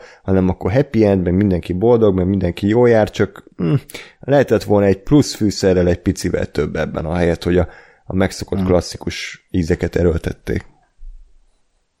Ja, igen. De, uh, ja. De ez nem tette tönkre a filmet, csak olyan uh, kicsit keserű szájész hajott maga után. Uh, ja, ja, ja. Ja, de én arra leszek kíváncsi, hogy ugye rengeteg pénzt hoz ez a film, jelenleg is még megy a vonat elég rendesen, és most azt hiszem 700 millió dollárnál jár, ami hát uh. azért egy Top Gun-nál az kurva nagy pénz, még a nem Top Gun-nál is az lenne, uh, és kíváncsi leszek, hogy a, a stúdió úgy lesz-e, hogy hm, jöhet a harmadik rész, vagy azt mondják, hogy nem, ez ennyi volt. Mert azért szerintem egy harmadik rész ebből a dologból már sok lenne. Aztán hmm. ki tudja, igen. hogy mit tudnak húzni. Hát Paramount, vagy ki csinálja ezt? Uh, igen. Meg a Brackheimerék, ugye? Hmm. Hát sajnos egyikük se úszik szerintem mostanában annyira a pénzben, mint, mint akarnák, tehát lehet, hogy ezt erőltetni fogják sajnos. Pedig ez, ez nekem a film annyira olyan hangulatot ad, hogy jó, akkor még egyszer, akkor visszaidéztük a Top Gun-t, megcsináltuk ugyanazt a filmet, csak jobban, tényleg minden szállat elvartunk, mindent lezártunk, de nem, én nem igénylem a harmadik részt abszolút, tehát nem, nem kell. De ja. hát pénz beszél sajnos, ugye Hollywoodban ez egy törvény van, úgyhogy lehet, hogy két év múlva már jön a következő. Rooster, Top Gun Rooster néven. Uh. hát, Top Gun Bob. Ja. Én, én, én abszolút azt mondom, hogy nem kéne, mert persze ott van, tehát lehet a roosterrel, meg a, akár kell ezekkel elbafaszkodni, de, de szerintem nem kell ezt újraéleszteni, tehát ez, ez pont ennyi, hogy volt akkor egy film, most egy, egy jó visszakacsintás, vagy egy, egy ilyen folytatás, és most nem, nem, nem kell ebből, ebből franchise csinálni, mert nem éri meg. Ugye a következő részben behozzák Jeremy Rennert és Tom Cruise átadja a stafétát, ugye, hogy a mm. Mission Impossible-ben is adta a negyedik részt. Aztán végül nem lett abban semmi, mert inkább visszakérte. Igen. Igen. És aztán inkább Jeremy Renner is elköszönt a. Mission Impossible-t. ez, ez elég furán jött ki így utólag. Igen. Um, ja, hát egy. Ennyire esetre örüljünk annak, hogy készült egy igényes hmm. amerikai blockbuster, tehát tényleg nem, nem volt kínos a film, ajánlható, szerethető, úgyhogy tök jó volt. És egyébként idén pont azt beszéltünk, Gáspár, hogy olyan gyötrelmesen szar filmet moziban még nem láttunk. Jó, mondjuk a Moonfall az elég fos volt, de, de azon Ezt kívül... Mindjárt beszélünk róla, egy ilyen filmre. Azon kívül eddig még nem volt olyan arclekaparósan rossz élményünk. Hát Sőt. Meglepően Sőt, erős. E, igen, ezt akartam, hogy meglepően erős, tehát hogy tele van szerzői filmekkel, és ha a hollywoodi filmekre gondolunk, akkor is szerzői filmek vannak egymás hegyén, hátán. Ugye most pont beszéltünk az Északiról, hmm. Batman, e, most a Top Gun nem szerzői film, de hogy ebbe is azt érezni, hogy, hogy ebbe bele van téve egy olyan effort, ami a mai hollywoodi filmekben nincs. E, a, minden, a, minden, mindenhol, mindenkor így van tehát azért itt... itt Doctor itt, Strange, abban is volt egy kis szerző. Ah, igen, szerző, így van. Ambulance, a rohammentő, hmm. ami nekem jobban tetszett, mint a Top Gun. De, hogy, Hú, na, ez kár volt mondani. Minden zárójelbe tettél, amit az elmúlt fél órában felépítettél. Szerintem egy jó film, de... Ne. Jó ők, hogy triggereljek embereket, mert úgy szeretek triggerelni. De e, e, egyébként igen, tehát hogy az is egy szerzői film, mert egy ténylegesen Michael Bay film, hogy tele, van, tele vagyunk szerzői filmekkel, és ez tök jó. Hmm. Hát, és még lesz is, még ki. a Thor. Reméljük. Én, hát bevallom őszintén, én elfelejtettem, hogy a Moonfall az létezik, és láttuk. Hát, uh, láttátok. Hát pedig a West Endi húgydémon az azóta itt kísérte az orromban, az a szag, ami abban az emberből áll. Ja, uh. De mondjuk a filmre nem emlékszem, csak erre az esemény. Ez új démon. Uram. Ez az új James Wan film. Ajaj. Jó, tehát akkor Top Gun Maverick ajánljuk egyébként ezt is, és az első filmet nem feltétlen kell előtte megnézni, csak megnézték egy három perces rikepet, hogy mi történt, és ez bőven elég, szerintem. Na, és akkor most jöjjön egy rövid hír rovat, tehát beszéljünk pár előzetesről, amik az idei nagyfilmeket hivatottak reklámozni. Az első az természetesen kihagyhatatlan az Avatar a víz útja teaser trailer, ez fontos, hogy egy teaser trailer, tehát aki arra várt, hogy itt az egész sztorit elmesélik, az, az szerintem csalódott, tehát ahhoz, ahogy az első avatarnak is volt egy ilyen nagyon visszafogott, csak a hangulatot sejtető tízere, szerintem ez is az lett. E, emiatt sokan csalódtak is benne, mert azt hitték, hogy itt megint valami forradalmat látunk, de igazából szerintem ez a tízer, ez pont az, ami, hogy készül az Avatar 2, ugyan, ugyanolyan lesz, mint az Avatar 1 látványban, tehát nem, nem, itt nem történt forradalom, de, de van benne egy-két olyan koncepció, ami számomra érdekes, és, és akár még azt is mondhattam, hogy jobb lesz, mint az első rész, hiszen ott azért ténylegesen egy eléggé sablon sztorit dobott fel a, a akkoriban forradalmi látványvilág, meg hangulat, meg zene, meg minden. Itt azt várom, hogy James Cameron hasonlót alkosson, mint a Terminator 2 esetében, vagy ugye a bolygó neve halál esetében, hogy, hogy, hogy pontosan uh, annyiban múlta felül az előző részeket, vagy nem is felül felülmúlta, hanem annyiban tett hozzájuk, hogy az, azok önállóan is egy tök jó folytatások lehetnek, úgyhogy remélem, hogy itt is hasonló lesz a helyzet. Uh-huh. Igen. Én is így vagyok ezzel. Azért reménykedek nagyon a, ebben a második részben, mert James Cameron. Tehát, hogy így nem is értem azokat, akik ilyen érdektelenek, hogy ő, Avatar, meg tudom, retroszolgatnak, meg tudom érteni, de ilyenkor gondoljanak bele abba, hogy ez James Cameron, tehát, hogy azért a, az űrgénél maximalistább ember nem sok létezik a rendezők között, és, és hát ő a második részeknek a királya, és, és tehát, hogy ha ő azt mondja, hogy ő még négy részt tervez, vagy nem tudom mennyit, akkor hiszek neki, hogy neki van valamiféle koncepciója, ami több, mint az első résznek a az egymondatos ö, ilyen Pocahontas farkasokkal táncoló sztori, ö, mert, mert ebben rengeteg minden benne lehet, és ez az előzetes vagy tízer arra volt jó, hogy így lássuk, hogy wow, hogy vissza, visszakerülünk Pandorába, hogy milyen jó is az.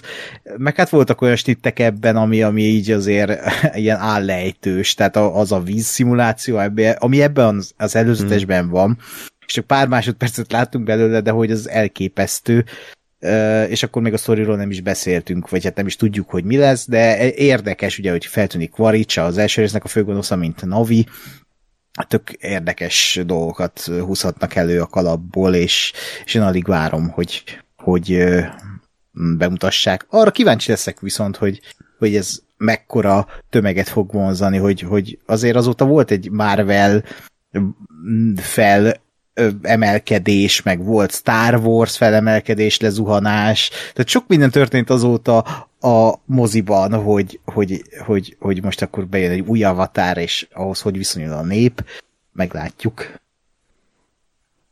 Uh-huh. Hát szerintem, mivel elég, hogy mondjam, rossz időket élünk, tehát egyik pandémia éppen átadta a stafétabotot a másiknak, és közben egy háború zajlik, és az emberek nagyon vágynak az eszképizmus élményére, és ahogy az első avatár is ezt megadta nekik, ugye azóta volt egy, is, egy ilyen mém is, hogy jaj, vissza akarok jutni Pandorára, mert tényleg teljesen magával ragadta őket az a világ. Szerintem itt is ez lesz, hogy az emberek, hogyha jól sikerül a film, és tényleg ezt a, ezt a más világi hangulatot megint átadja, akkor az emberek újra és újra beülnek rá. Úgyhogy én ezt, ezt tippelem legyen így. Engem, engem érdekel, hogy, hogy mert, a, mert a trailer alapján megint egy kicsit úgy nézett ki, hogy van egy ilyen félig meddig természetfilmes vonal benne. Mm. Vagy hogy egy, egy, az egyik fele a filmek az, az valami ilyesmi. Mm, nem tudom, hogy ez, ez, ez még működik-e, vagy működni fog-e újra.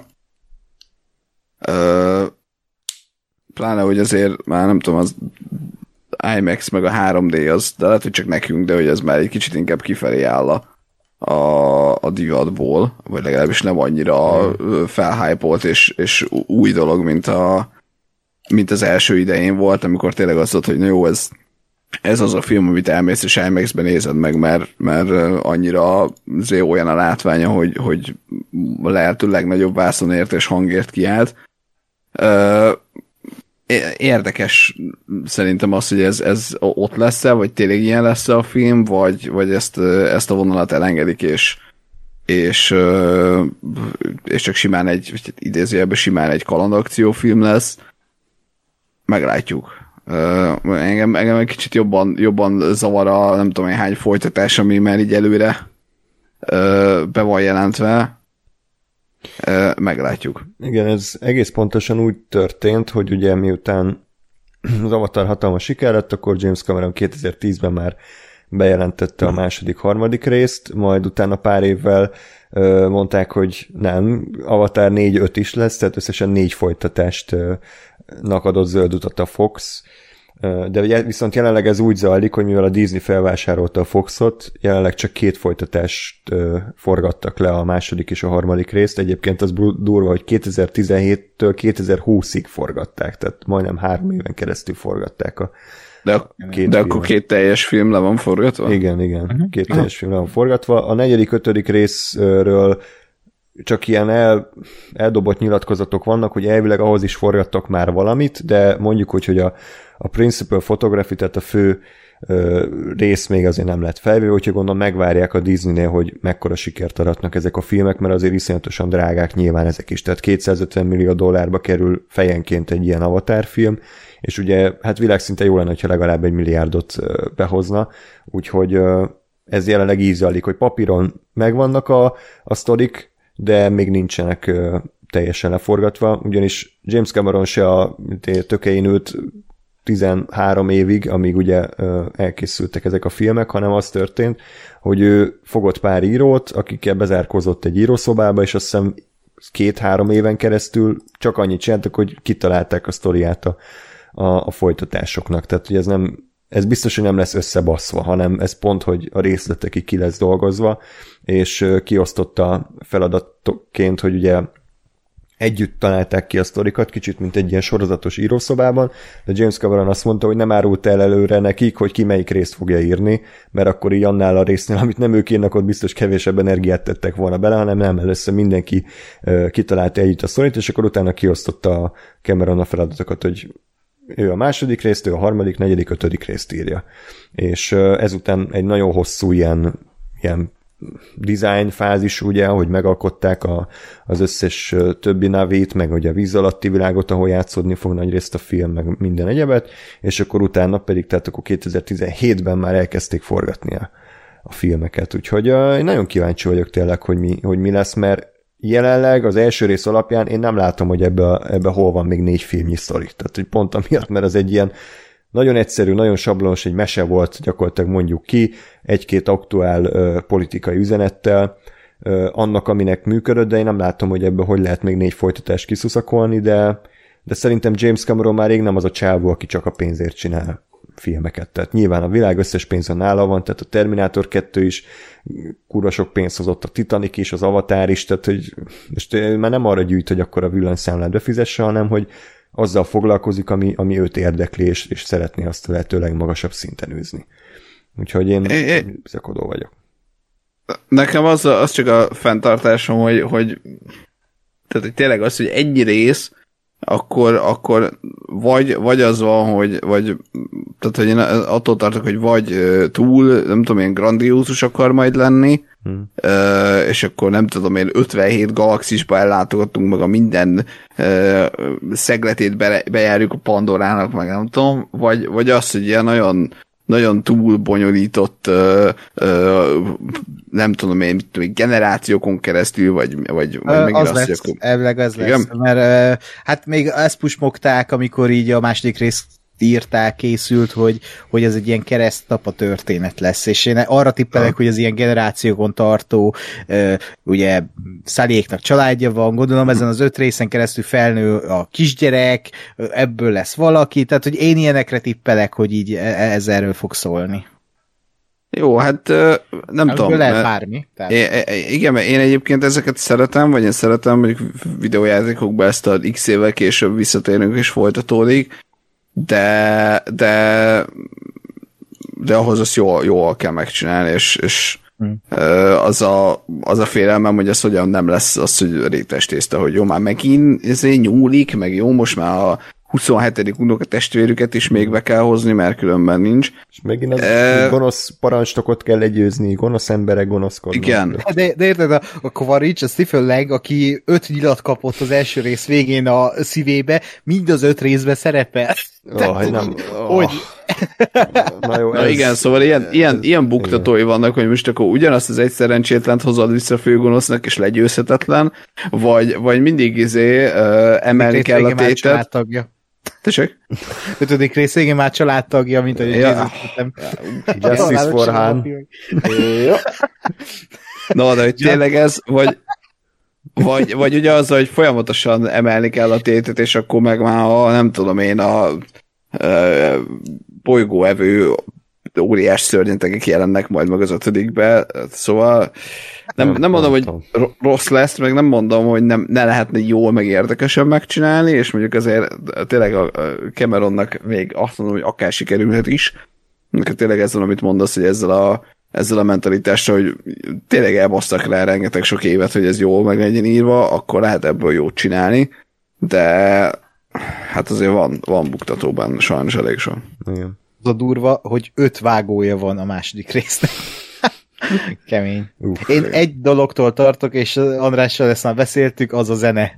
igen. Ami a, az Avatar filmnek, vagy hát az Avatarnak egy nagy uh, ikonikus része lett, hogy James Horner uh, Horner, mi- milyen angolos James Horner uh, írta a zenéjét, és hát ismét egy maradondót alkotott azzal a filmmel, és most meg ott van Simon Franklin, aki aki hát igen, mi- mindenki ismeri a nevét, nem, mert kb. ilyen music departmentes csávó volt James Horner mellett, volt pár filmje, ugye ő fejezte be a hétmesterlövész, a, a remake-et, amit James Horner kezdett el, csak ugye közben elhalálozott szegény, úgyhogy én ettől félek nagyon, a többit meglátjuk.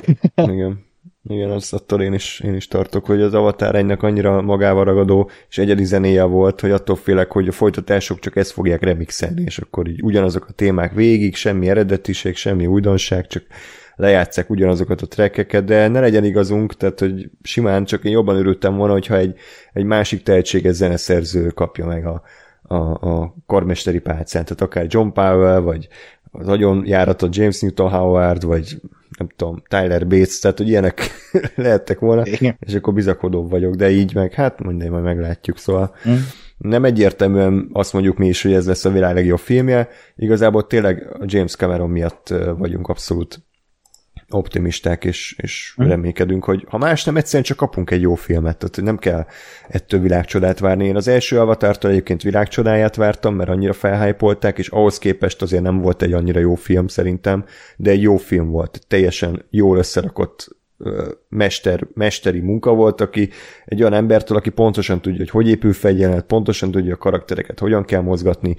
Szerintem 160 perc ilyen gyorsan még nem ment el, mint azzal a filmmel, de valóban nem volt túl eredeti, és biztonsági játékot űzött. Reméljük, hogy most azért nem, tes, nem teljesen ez lesz.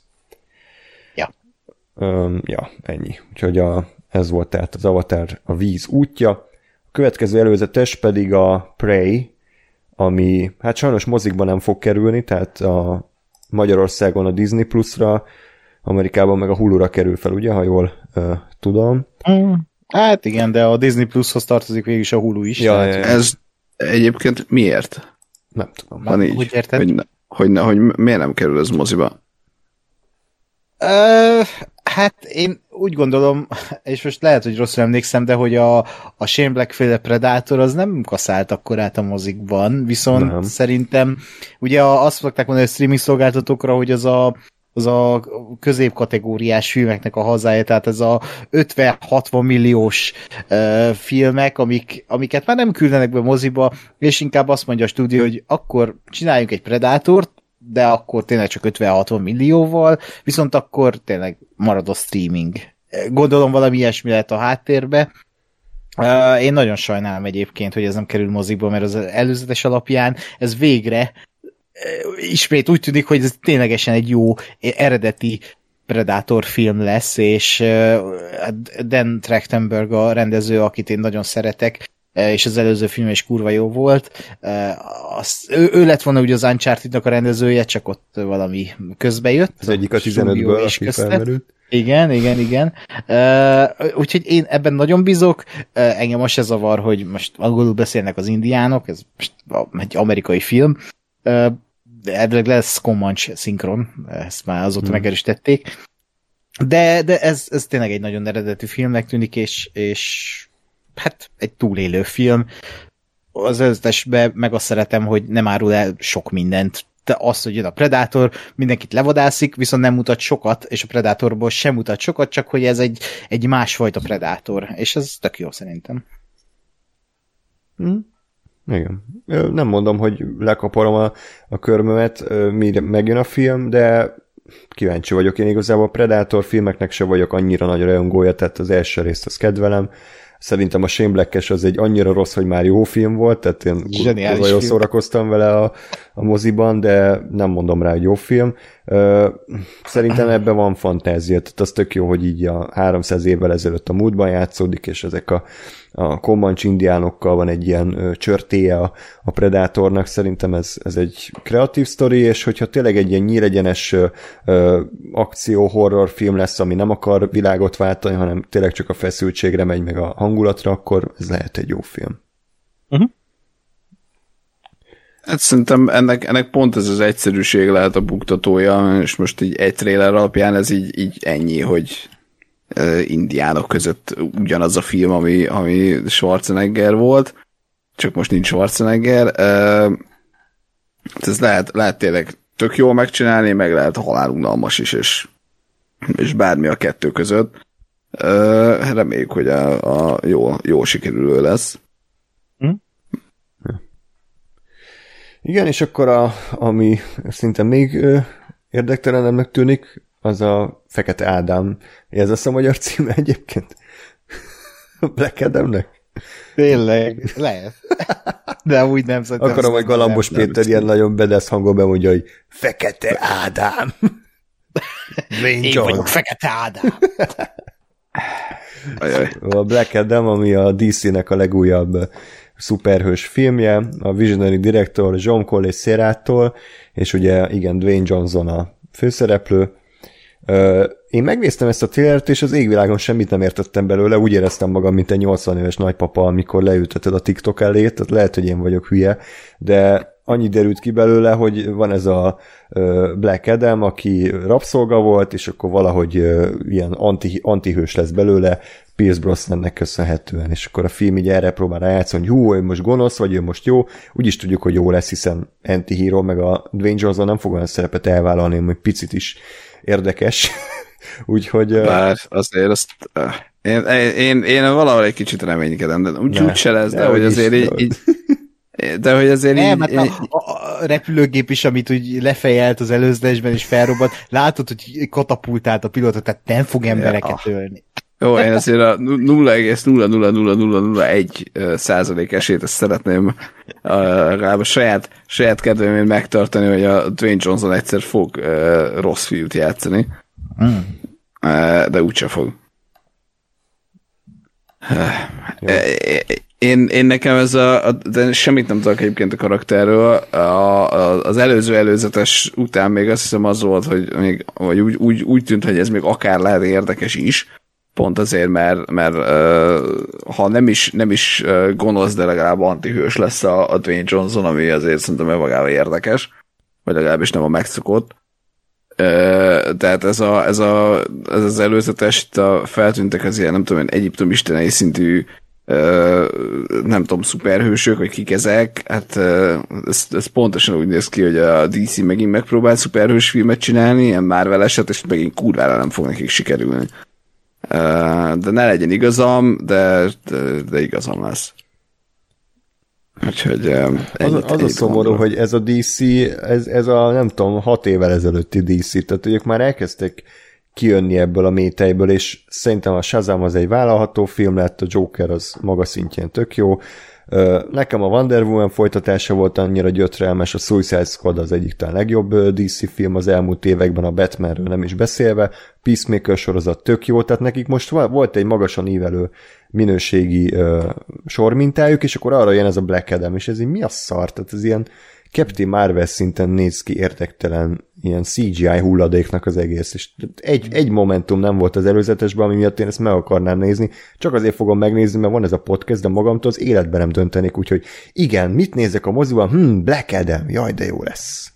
Hát de te is úgy szoktad, András, nem, hogy bemész a West Mm. Nem tudom, eszel egy sajtburgert, felmész a legjobb barátoddal a mozihoz, hogy hm, nézzük meg, mit játszanak? Ah, Dwayne Johnson, the shoes melyik? Nem, na, nagyon fontos, hogy megkérdezem a jegypénzeres, hogy mi a legkorábbi szinkronos film, amit játszatok? Hm, ah, nem tudom mi ez, de biztos, jó, adjál két egyet.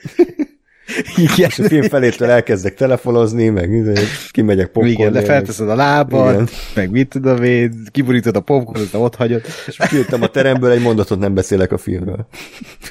Igen. Soha többet nem gondolok rá. És beütök a kocsmába, és Igen. tovább biztok.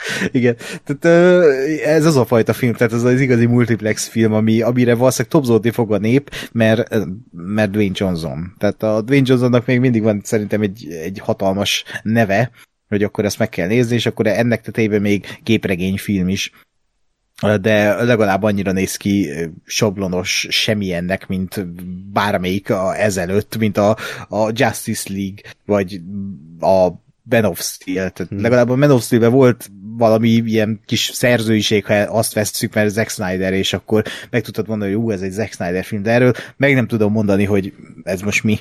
Green Lantern szinten van egyelőre. Kicsit olyan. Uh. Egyébként igen, tehát, tehát, tehát teljesen olyan, és, és, és ez, ez, ez, a, ez a át cseszés, hogy hú, a DC első antihőse, meg izé, hagyjuk már, tehát tehát ránézed Dwayne Johnsonra, meg akarod ölelni. Tehát ebben a filmben Igen. is úgy, úgy néz ki, mint valami ilyen nagy mackó, aki így mm. ö, bántja a gonosz embereket, de a jókat életbe hagyja. Tehát most nem lesz ebből szerintem semmi. Tehát, de ha lesz, tehát, akkor pozitívan lepődj, csalódunk. Igen, lepődjünk meg, meg kell adni az esélyt ennek a filmnek, és nyilvánvalóan, de eddig ez, ez egy ilyen mm, ja, Istenem. Tehát amikor a Jurassic World előzetesét néztem, hogy hú, bázz meg, ezt is meg kell nézni, mozi. Igen. Egyébként októberben jön a film, aki, aki nem bírná kivárni, és uh, ja, hát nem. Nem ez az év legvártabb filmje mondjuk. A, a Prey az mikor is jön ki? Augusztus 5. Augusztus.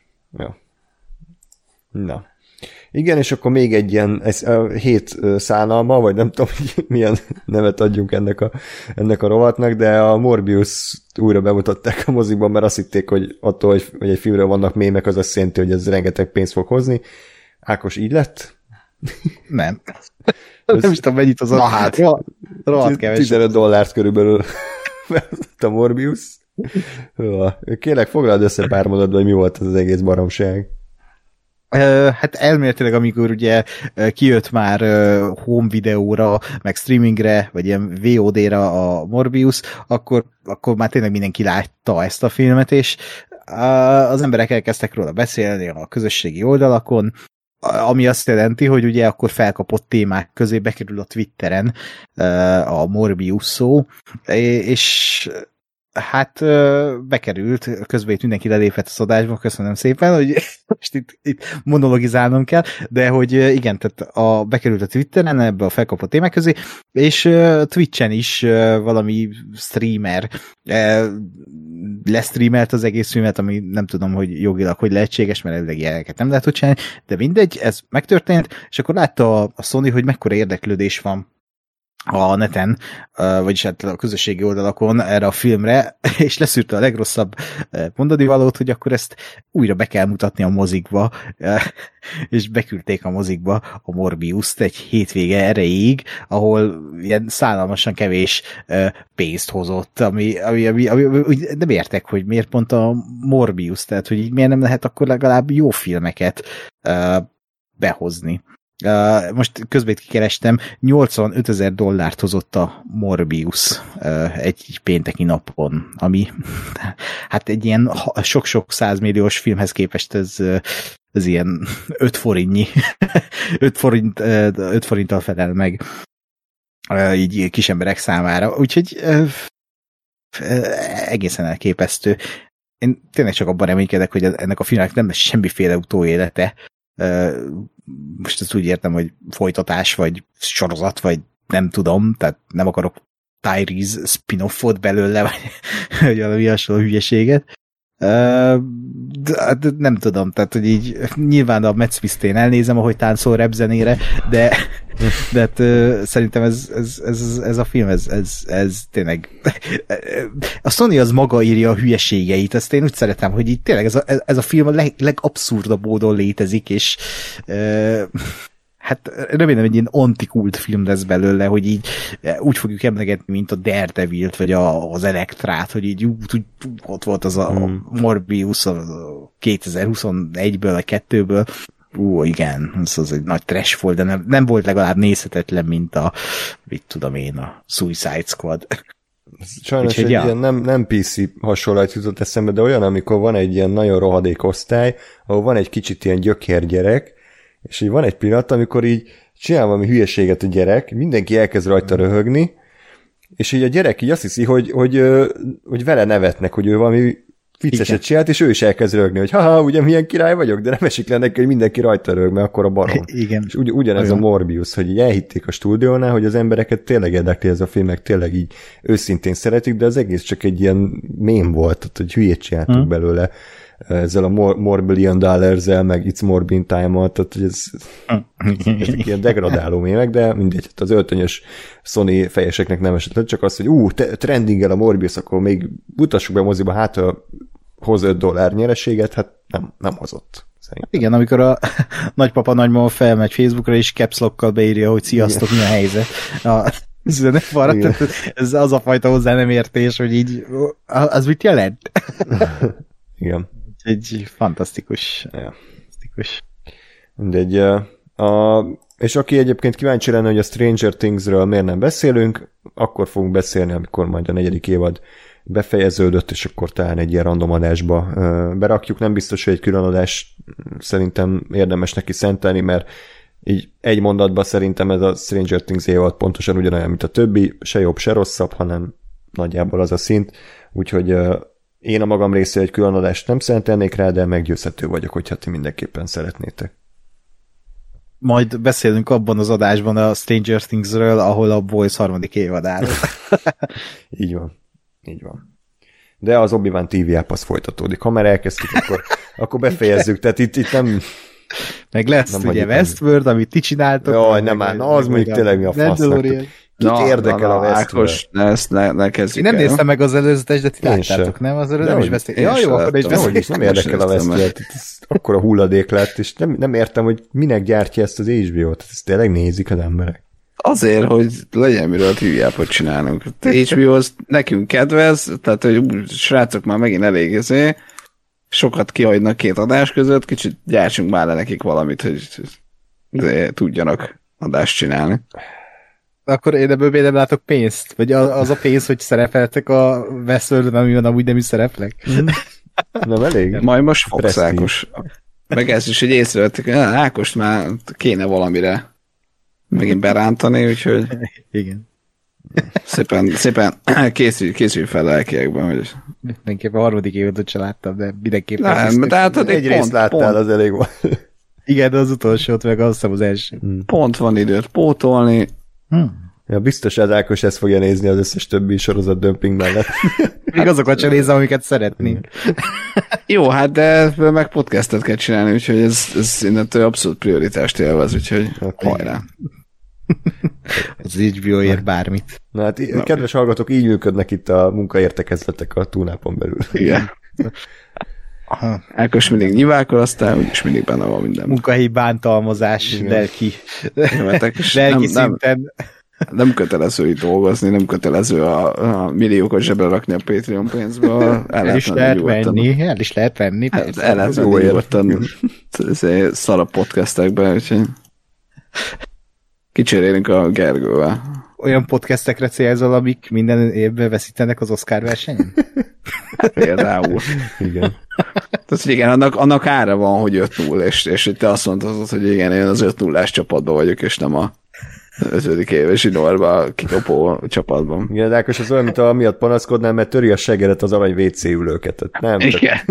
Ja, eljutottál erre a szintre, Pontosan. minden csak lefele vezet az út, úgyhogy ez Igen, van. innen már nem lehet problémám, tehát Nem. hogy így nekem van pénzem, nekem problémám nem lehet. Így van. Pénz mindenre megoldás. Értem. Főleg, hogy egyre többet ér a dollár, gyakorlatilag nem is kell új Patreonos ember, de ez jöhettek. De egyébként úgy beszélünk erről, mint a tényleg elbasznák a Patreon pénzt, de szerintem mi vagyunk a leglúzerebbek, meg kb. hozzá se nyúlunk, csak a, ezt így most ebbe vallom, hogy a, a Netflix előfizetésünket fizetjük kb. meg az HBO-t, meg egy-két mozi egyet, de ennyi. Úgyhogy Meg a Hát meg most már jön a Disney Plus, majd azt is Disney ebből Plus, fogjuk. Igen, akkor Amazon, mondjuk arra én nem fizetnék elő, de meglátjuk. Én elő vagyok fizetve két éve, de kb. így néha-néha használom, és elfejtem mindig, hogy bazzeg van. Mert tök, ilyen 800 forint, vagy valami ilyesmi, tehát ilyen Ah, tök olcsó egyébként. És egyre jobb. Majd a gyűrűk ura, ugye? hmm, igen. Meg Apple Plus, ez nem tudom mi van. Ezzel van Az is. valami. Hát az sok minden. Na jó, Mesélhet. Kicsit félrementünk, de ezt azért tettük, hogy minél később kelljen beszélni arról az okádékról, amiről Mi fogunk. lassabban húzzuk le a szaraktapaszt a szánkról. Igen. Ugyanis uh, surprise, surprise, a Jurassic World világuralom egy szarfilm lett, tehát ezt nem akarom így szépen felvezetni, ezt nem akarom a filmnek megadni azt a lehetőséget, hogy, hogy egy pillanatig is uh, azt higgyék a hallgatók, hogy, hogy ez egy jó film. Nem, tehát hogy az a helyzet, hogy igazából nem, nem kéne meglepődve lennünk, mert az első Jurassic World film se volt szerintem túl jó. A, a bukott birodalom az még rosszabb lett, és ez egy visszatért Colin Trevorrow rendezőként és íróként igazából megadta a kegyelemdöfést ennek a franchise-nak. Tehát szerintem ez lett a legrosszabb rész a három közül, és, és az én véleményem az, hogy a legrosszabb Jurassic Park film, amit valaha alkottak. Ez így a friss véleményem, ma láttuk Gáspárral a filmet moziban, és hát még mindig itt él bennem az emléke, és most olyan, mintha egy nyílt sebbel itt ülnék, és éppen lassan elvéreznék, mert a, olyan mély nyomot hagyott bennem a film. Úgyhogy fantasztikus. De mielőtt belevágnánk, azért kíváncsi vagyok, hogy mit vártatok ettől a filmtől. Tehát ugye Colin Trevorrow azt hiszem ezelőtt egyetlen uh, Köszi. Igen, tehát ez pont, pont ez a nosztalgia kurvulás, amit itt hallhattatok, ez, a- ez a film. E, tehát, hogy a, ugye Colin Trevorrow a Safety Not Guaranteed című elvileg egész jó indie filmet rendezte, és utána Spiel- Spielbergnek a protozséje lett, ami nem tudom magyarul, hogy van, ilyen kis pártfogoltja, Csiskája. csicskája, igen Zsártja. szolgálja, és, és akkor odaadták neki a, az egyik legnagyobb franchise-nak a, a rebootját, a Jurassic World-ot, ahol gyakorlatilag remékelte az első részt, annyi különbsége, hogy full érdektelen és nulla karakterekkel rakta tele, mint Chris Pratt és Bryce Dallas Howard figurája. Majd ugye a második részt azt már nem ő rendezte, hanem uh, J.A. Bayona, ugyanis akkor még úgy volt, hogy Trevorrow a 9. Star Wars filmet uh, készíti, hát hála Istennek abból nem lett semmi, de ugyanúgy az ő forgatókönyvéből dolgozhatott Bayona, és szerintem azt a filmet egyedül a rendezés menti meg, tehát annak a filmnek vannak jó úgy mondjam, képi megoldásai, meg jól felépített szekvenciái, de a sztori, amiről szól, az, az egy elképesztő nagy gyökérség, és mai a napig nem. Harry-je a Jurassic Parknak szerintem olyan erköstelen dolgok történnek abban a filmben. Milyen a Jurassic Park filmek? A, a Book of Harry. A Book of Jurassic Harry, igen. Park, a Book of harry az a film a végével. Ami szintén Colin Trevorrow film, és az egyik legbizarabb amerikai film, amit életemben láttam, pedig túl vagyok pár David Lynch filmen, meg amerikai ninja szintű szaron, de a Book of Harry az, az hipnotikusan szar, és akkor ugye miután bukta a Trevorrow a, a Star Wars-t, akkor így visszakullogott a, a Jurassic World franchise-hoz, és akkor beindult a kamugyár, hogy ezt mindig is trilógiának szenteltük meg, hogy ez lesz a, a Jurassic éra lezárása, és akkor ugye természetesen nem csak rendezőként, hanem íróként is kezébe vette a, a, a tollat, és hát ezt a fantasztikus történetet álmodták meg. Szóval mit vártatok ettől a filmtől? Ákos. Semmit. De egy picit azért reménykedtél, nem? Hogy hát, ha nem lesz Ny- nyilván, tehát én, én mindig próbálok ezt a szintet így fenntartani, hogy mindig ott van bennem a remény, hogy ez talán most jó lesz. És uh, sajnos nem. sajnos megint elviszem magam. Én hát így az első két film után, amit kifejezetten nem szerettem, nem vártam túl sok mindent, ettől, sőt a lehető legrosszabbat a rendező miatt, de gondoltam hát ha. És amikor véget ért a film, akkor úgy voltam, hogy mekkora egy balfasz vagyok. Tehát, miért csinálom ezt? Vadász, Na, vadász, te szopni jársz ide, ugye, az ősi vicc alapján. igen, igen.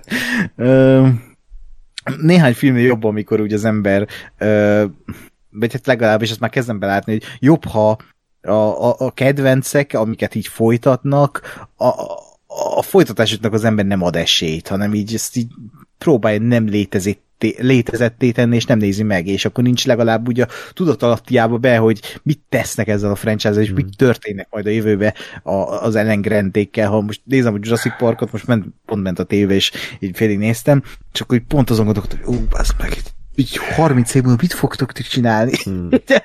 Sáskák elő rohangálnak.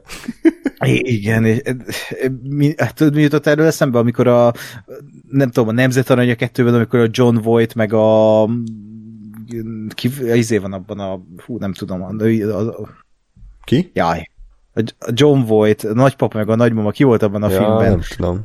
Na mindegy, de ugye az jutott eszembe meg az Indiana Jones, amikor hmm. a uh, Marion meg a Indi ott szerencsétlenkedett, és tök kínos volt, mm. de ilyenek jutottak eszembe erről a két szerencsétlenről ebben a filmben. Uh, Helen Mirren. Uh, igen, Helen Mirren, köszönöm. Uh, de hogy tényleg a lehető legkellemetlenebb film lett a Jurassic World világuralom, és, és tényleg olyan érzésem volt, mintha egy ilyen rossz Emmerich filmet néznék. Tehát tök úgy van felépítve, tök ugyanolyan bénák a karakterek, és, és de az a baj, hogy a Jurassic Park az nem egy dínos film, tehát ezt kurvára elfelejtik a, a, a Trevoróik, hogy a, a Jurassic Park nem egy dínos film, az egy, az egy dráma dínókkal, tehát hogy így nem egy film a Jurassic Park, ott, ott volt egy történet. Most rengeteg eszét olvastam, néztem, és, és az, hogy ott a Dr. Ellen Grant, aki azt képviseli, hogy, hogy ő ugye ö, nem szereti a kütyüket, ellene van a technológiának, nem akar gyereket, ez mind a fejlődést jelképez, vagy hát ugye az, hogy ő ellene van a fejlődésnek. És akkor ott van a másik oldalon a, a a John Hammond, aki meg a fejlődés képviseli, mert, mert ő tényleg minden pénzt beleöltek a Jurassic Parkba, és, és mindig elmondja, hogy minden pénzt megér, vagy valami ilyesmit mondott és akkor ott van kettőjük között az Ian Malcolm, aki meg ugye a, a káosz elméletével, meg a, a három gyerekével ott van Ellen Grant mellett, és így, így ott ő feketébe van, a John Hammond meg fehérbe, és a kettőjük közötti ellentét, és, és ahogy a, a John Hammond megtanulja a film végé, hogy igen, az innovációnak is ára van, és észnél nem lehet innoválni, ahogy a Dr. Ellen Grant megtanulja, hogy, hogy, hogy igen, a fejlődés nem rossz dolog, viszont a azt jól kell használni, és a kettő karakter egymástól megtanulja ezt, és a Jurassic Park tartja a két karaktert össze. Tehát annyi minden van abban a filmben, ami nincs kimondva, és ott van, és erről szól a Jurassic Park. És akkor itt a Jurassic World, ami a lehető legrosszabbat tanult el a Jurassic Parktól. Azt, hogy ez egy dínos film, fussatok a dínók elől. Ennyit tud ez a film. Ennyit tud ez a film, hogy dínók vannak benne, uh, szereplők sikítoznak, uh, Jeff Goldblumnak a, a melkosa nagyon szexi. E, ennyit, ennyit tanult meg a kibaszott világuralom a Jurassic Parkból, meg azt, hogy hogy, hogy a, a, az a borotva tégely a, a, a, a Campbell Scott-tal, a, hú, az, hú, most ő is felépített egy parkot, és akkor ugyanazokat a hibákat elköveti, mint a, a, a annak idején a, a John Hammondék. Hú, fú, nagyon, nagyon rossz. És akkor vannak benne ilyen Born üldözéses jelenetek, meg ö, James Bond főgonosz, az a női karakter, mi volt az a női karakter, az a maffia főnök, tehát, hogy ez szart történt ebben a filmben. Ö, Erre a filmre egy audio kommentárt lehetne csinálni, mert annyi bizarr dolog történik benne, hogy így kurva sok. Elképesztő. Kurva sok. És, és egy, én a film elején meg, meg voltam róla győződve, hogy ez egy jó film. Ez egy darab olyan jelent van ebben a filmben, amire azt tudom mondani, hogy még egy kicsit el is érzékenyültem, és azt hittem, hogy ez egy jó film lesz, amikor az elején a Mézi oda megy a, oda ahhoz a ö, gyárhoz, vagy nem tudom mihez, és akkor ott emberek állnak, és akkor jön egy dinoszaurusz, és, és tanácsot ad, hogy hogy ö, lehet onnan elcsalni, és akkor ott nincs is semmi dialógus, le van halkítva a dialógus sáv, és csak a zene megy. Giacchino zenéje, és olyan szép az egész, és így valahogy ott van benne ez a Jurassic Park élmény, de ez a film, ez mindennek az ellentétje, tehát pont arról papol, hogy a nagyvállalatok vállalatok milyen álszentek és károsak tudnak lenni egy olyan dologra, ami, ami egy élettel teli, ami, ami pont, hogy másról kéne, hogy szóljon, és ez pont azt csinálja a Jurassic Parkkal, amit kimondanak a filmbe, tehát pont hmm. az ellenkezőjét állítják, amit aztán a, a Universal csinált ezzel a filmmel. Tehát ez olyan, mintha a, a Jurassic Park, a 900-as Jurassic Park lenne a kis, a kis szúnyoga a porostyán kőben, és abból vennék ki a DNS-t, és itt van a Universal, meg a Colin Trevorrow, aki a lehető legrosszabbra használja fel, és ők a főgonoszai ennek a történetnek. Hát meg, Tehát... meg a film üzenetét figyelembe véve extrán vicces a film előtti 18 reklám, ami arról szól, hogy vegyél Jurassic World világuralom plusz játékot, vegyél ilyen Tesco-s kártyát, vegyél olyan szart, tehát hogy az egész igazából csak egy két és fél órás reklám azért, hogy a gyerekeknek megvegyék a műanyag figurákat. Tehát Igen. Ez, ez a szörnyű az egészben, hogy ebbe a filmben nem érzem azt, hogy mi volt az a történet, amit el akartak mesélni, mert belehaigáltak minden szart azért, hogy minél több dinót eladjanak. Igen. Ez valahogy így van. Gásper?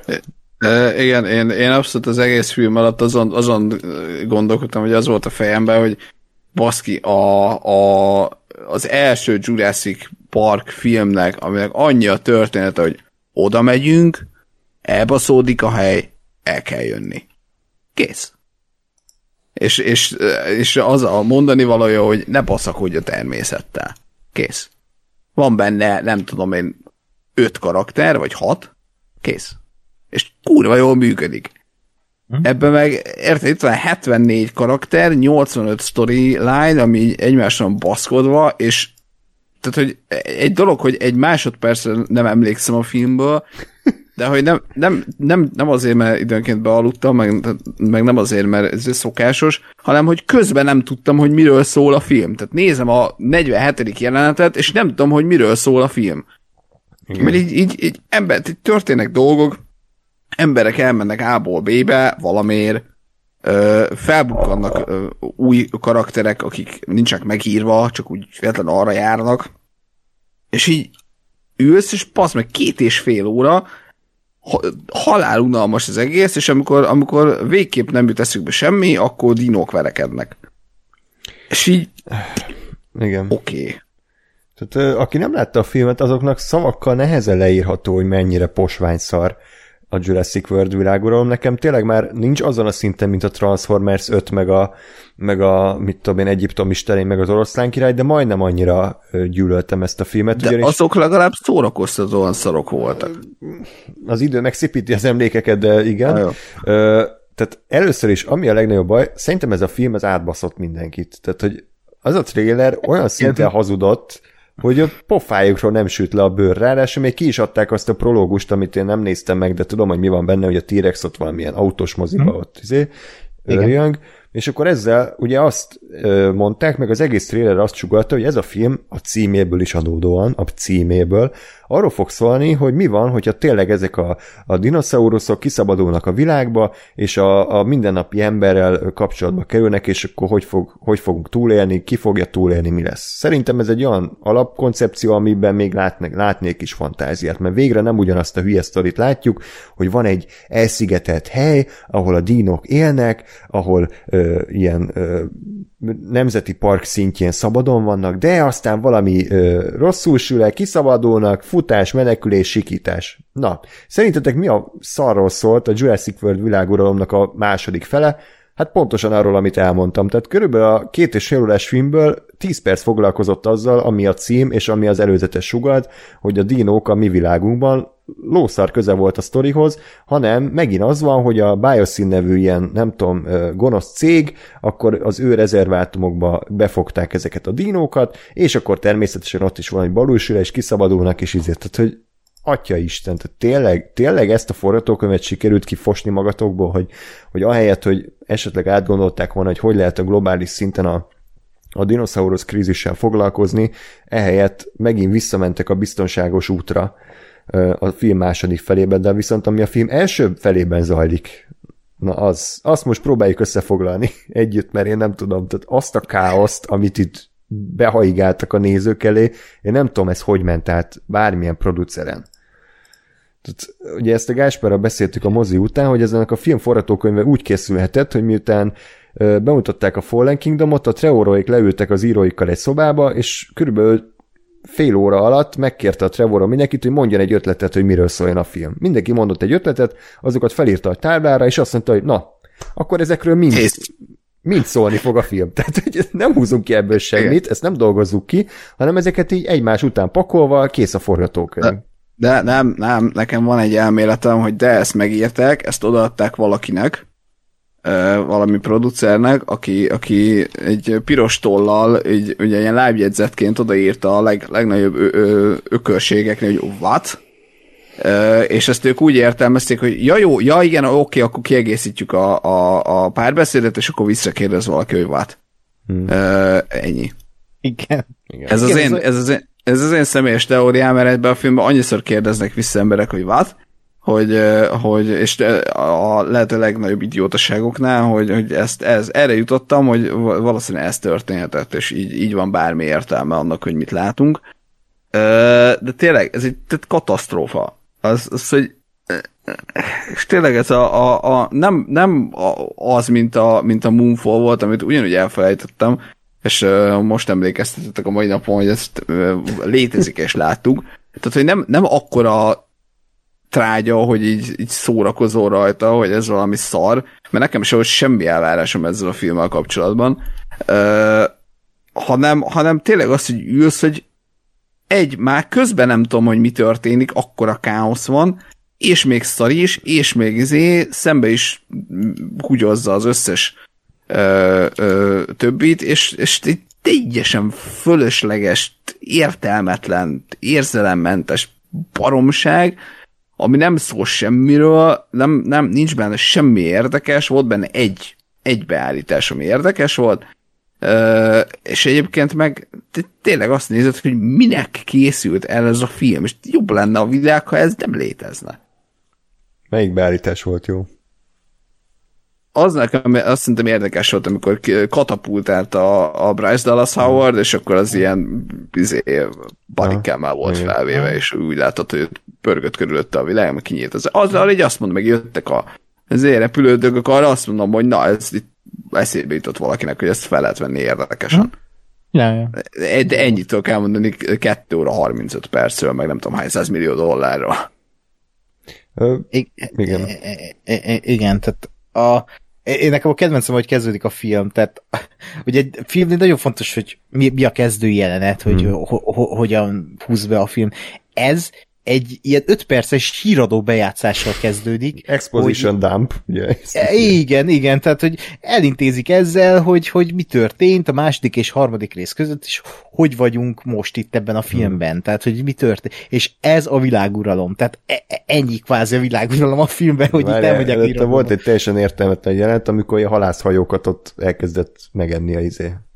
Ja, de hát abból mennek át a irodóba. Igen, csak nem, hogy az is, hogy minek való, tehát az igen. Mert, mert most bocsánat, én az Emeriket dicsérni fogom, mert szerintem az Emerik az fénykorában jobb rendező volt, mint a Trevoró. Tehát, Persze. hogy emlékeztek a godzilla van egy tök jó jelent az elején, amikor a három halászhajót megtámadja a Godzilla és, és soha nem látjuk a godzilla csak folyamatosan építi a feszültséget az emberik, hogy valami beakad a hálóba, akkor örülnek, hogy fogás van, éjszaka van, zuhog az eső, és akkor hoppá, valami nem stimmel. Hoppá, kirántja valamit a kábet, elkapja a csávó, le, lehúzza a földre, egyszer csak izé nagy morajlás, tehát volt az egésznek egy feelingje, volt az egésznek egy atmoszféra, és folyamatosan építette a feszültséget az emberik. Ebben a jelenetben 20 másodperc alatt lezajlik, hogy snit, izé, jön a dino, berehalap a, a a rácsba, látunk mindent rögtön, semmi rejtés, semmi misztikum, vágás és híradó. Gratulálok. Igen. Ja. Hát- De, és mielőtt szétszednénk a filmet, mert most ez fog következni elnézést minden rajongótól, aki van a rajongója ennek a filmnek, próbáljunk pozitívumokat mondani. Tehát szerintem a Trevorrow egyébként nem olyan tré ö, rendező, mint író. Tehát rendezőként... Nem annyira Trevorról. Igen, ezt reméltem, hogy nem én fogom lecsapni, köszi. Tehát, Ezt, tett, ezt tette velem a Jurassic Park Dominion. Ez, ez mindennél jobban megmutatja. Ezt, ezt, ezt tette, ezt érte el. Folytasd. Egy szörnyeteggé vált. Tehát, hogy szerintem a rendezésileg ilyen, ez a tucat hollywoodi szintet hozta, tehát nem volt gyötrelem-szar, azt érezni, hogy a színészekkel nem nagyon tud mit kezdeni a Trevorról. Tehát olyan színészvezetési problémák vannak, amit, amit nem tudtam hova tenni. Hát Chris Pratt ennyire unalmasan még soha nem játszott, a kislány kurva idegesítő volt végig, és a főgonosz, ahogy játszott, tehát ez, ez egy kabaré volt. Tehát ez olyan volt, mintha a mikroszkóp színpadon valamilyen idióta csávót ilyen ripacskodna, tehát ez borzasztó volt. Neke, nekem ilyen room flashbackjeim voltak néha a csávótól, tehát amikor ott kiakadt, és Az ott kurva jó. a széket pofozgat, Nem igaz, a kurva! Jó, oké, csináljuk így. Mi a fasz? Iszonyat volt. Meg amikor ott elkezdett random beszélni a fekacsávó az elején valamilyen fehérje szeletekről, és így nem ment sehova. Mi a fasz? És ez tényleg megtörtént? Na mindegy, szóval, de tényleg akciójátek szintjén, meg setpiece nem volt annyira rosszul megcsinálva. Sőt, nem tudom, ezt akarod-e mondani, de nekem ugye a trilógiából a kedvenc akciójelenetem ebben a filmben van, bármilyen röhelyes is az a jelenet, de az a bornos üldözés, amikor ott Hmm. motoron üldözik a Chris Pratt-et, ahogy az meg van csinálva, hogy ott nincs zene, hanem csak hangeffektek, azt szerintem tök jó. Tehát, hogy ott Igen. azt tudtam mondani arra pár percre, hogy az egy jól megcsinált akciójelenet volt. Hm? Igen, ez, ez nem, Nem, nem, tudom, mit komoly. keres egy Jurassic Park filmben, de jó, Illetve- itt.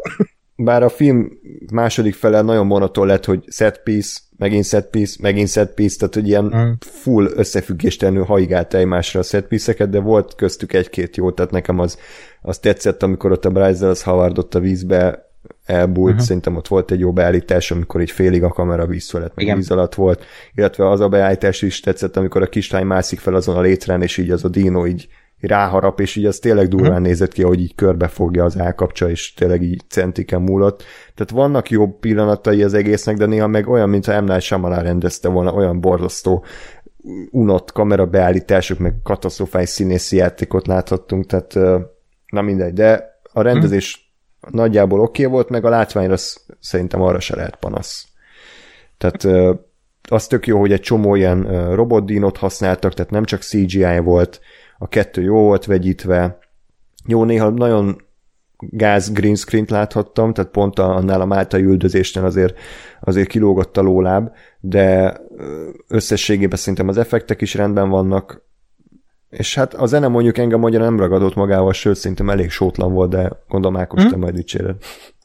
Ö, nem mondom, hogy dicsérem, mert sok újdonságot nem hozott a Giacchino, inkább csak a zene használat, például amit kiemeltem hmm. jelenet, hogy ott is milyen szép volt az a zongora téma, de hát ugye az is egy meglévő téma, tehát az a Jurassic World téma, amit a Giacchino csinált, csak zongorán, hmm. tehát ö, ennyit tudok elmondani, meg néha csellóra átvitte ezt a témát, de a maga a zene tényleg sótlan volt, és ö, például én azon meglepődtem, hogy a, a Jurassic Park témát bármelyiket nem használták. Tehát De, volt egy ilyen, ilyen fél, jó, de egyszer ilyen, nem tudom, mikor így megmenekültek, és tüt, tüt, tüt, tüt, és akkor elvitte valami másra Hát azt meg a amikor a ö, Ellen Grant, akkor a téréré, ez ment a jó, ott ment valami a háttérbe, igen, de hogy nem volt túl használva. Én nekem az mondjuk egy kicsit úgy jól esett, mert legalább valami, nem, nem az volt, mint a, a, a Star Warsnál, hogy a zsivány is tele volt erő témával, meg, meg nem tudom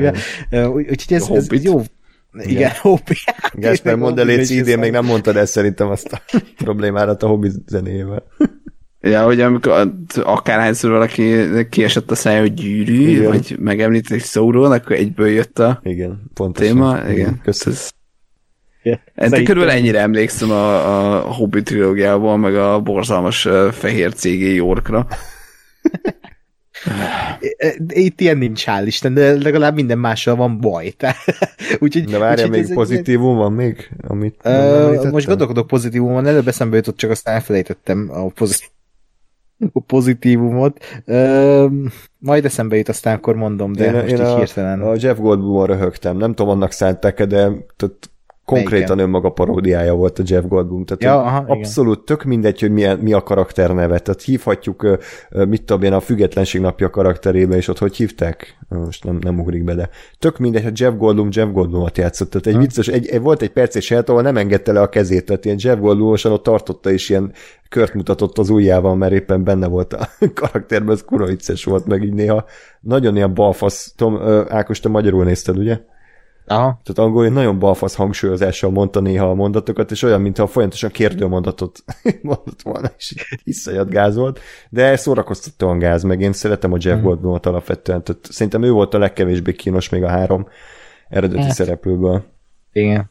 Igen, ja, eszembe jutott közben, hogy mi, mi a pozitív, amit akartam mondani, a dinók. Tehát, hogy behoztak olyan hmm. dinókat, amik úgy ijesztőek voltak, csak rosszul voltak szerintem használva. Tehát ezek a tollas dinók szerintem tök jó koncepciók voltak, csak amikor ott voltak a jelenetben nem volt feszültség a jelenet alatt. De közben meg úgy, amikor megjelent ott a Bryce Dallas Howardnál az a karmos tollas dino, arra azt mondtam, hogy wow, hát ez kurva ijesztően néz ki. Tehát tetszett, hogy, hogy behoztak új ötleteket, hmm. amikkel aztán Új nem kezdtek semmit, de legalább volt.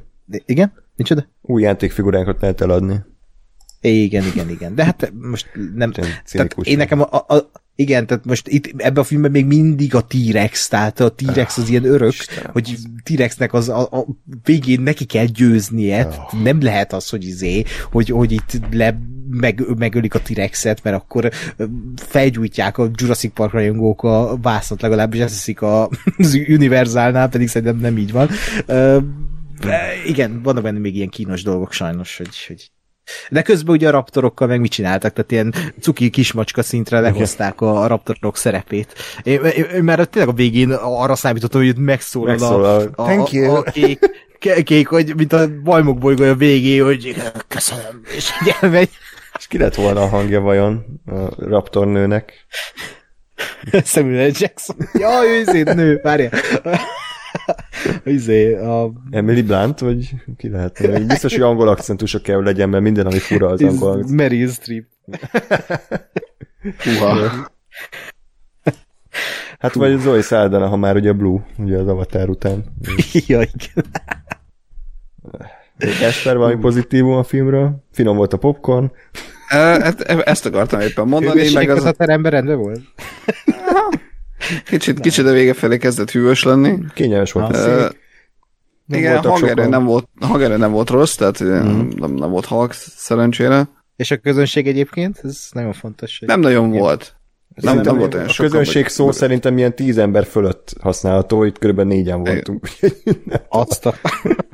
Miért? Hol nézzétek ezt valami zé, vidéki Hát- moziba, vagy? Arena, Arena Plázában vasárnap 10 óra 45 perc körül feliratosat. Ja, tehát, hogy azért ez így egy ilyen elég, elég erősen szű, kizár. elég erősen közönséget. időpont. Mondan is? Ez egy gyökérblokkoló időpont és vetítés. Igen. Igen. Ez nem a West End este 8 óra szinkronos Szombat, vetítés. igen. Igen, úgyhogy, uh, ja. Más egyéb Hát pozitívum? ö, az, a, az az egybeállítás, az Ah. érdekes volt. Megérte. Jó, uh, oké. Hát akkor nekem sem maradt más, lehet, hogy menet közben majd még eszembe jut, akkor azt természetesen uh, ki fogom emelni, tehát itt nem csak fikádás lesz. De még annyit, hogy, hogy miért van ekkora sikere ezeknek a filmeknek, és nagyon egyszerű le tudom vezetni, ezt már mondtam adásban máskor, akkor elnézést, ez a Walking Dead effektus. Mivel nincs más dínos film, egyből könnyű elsőnek lenni. És az emberek imádják a dinókat, és a Universalnál erre nagyon ráéreztek, és, és ezért akkor a sikernek örvend ez a franchise, mert tök mindegy, hogy mekkora hulladék szarok a filmek, az emberek bemennek rá, mert dinók, és kész. Senkit nem érdekel, hogy Owen sztoria hogy folytatódik, vagy vajon Claire és Owen összejön-e, vagy milyen, senki nem ezért ül be, hanem mert hú. T-Rex meg Dino. Igen.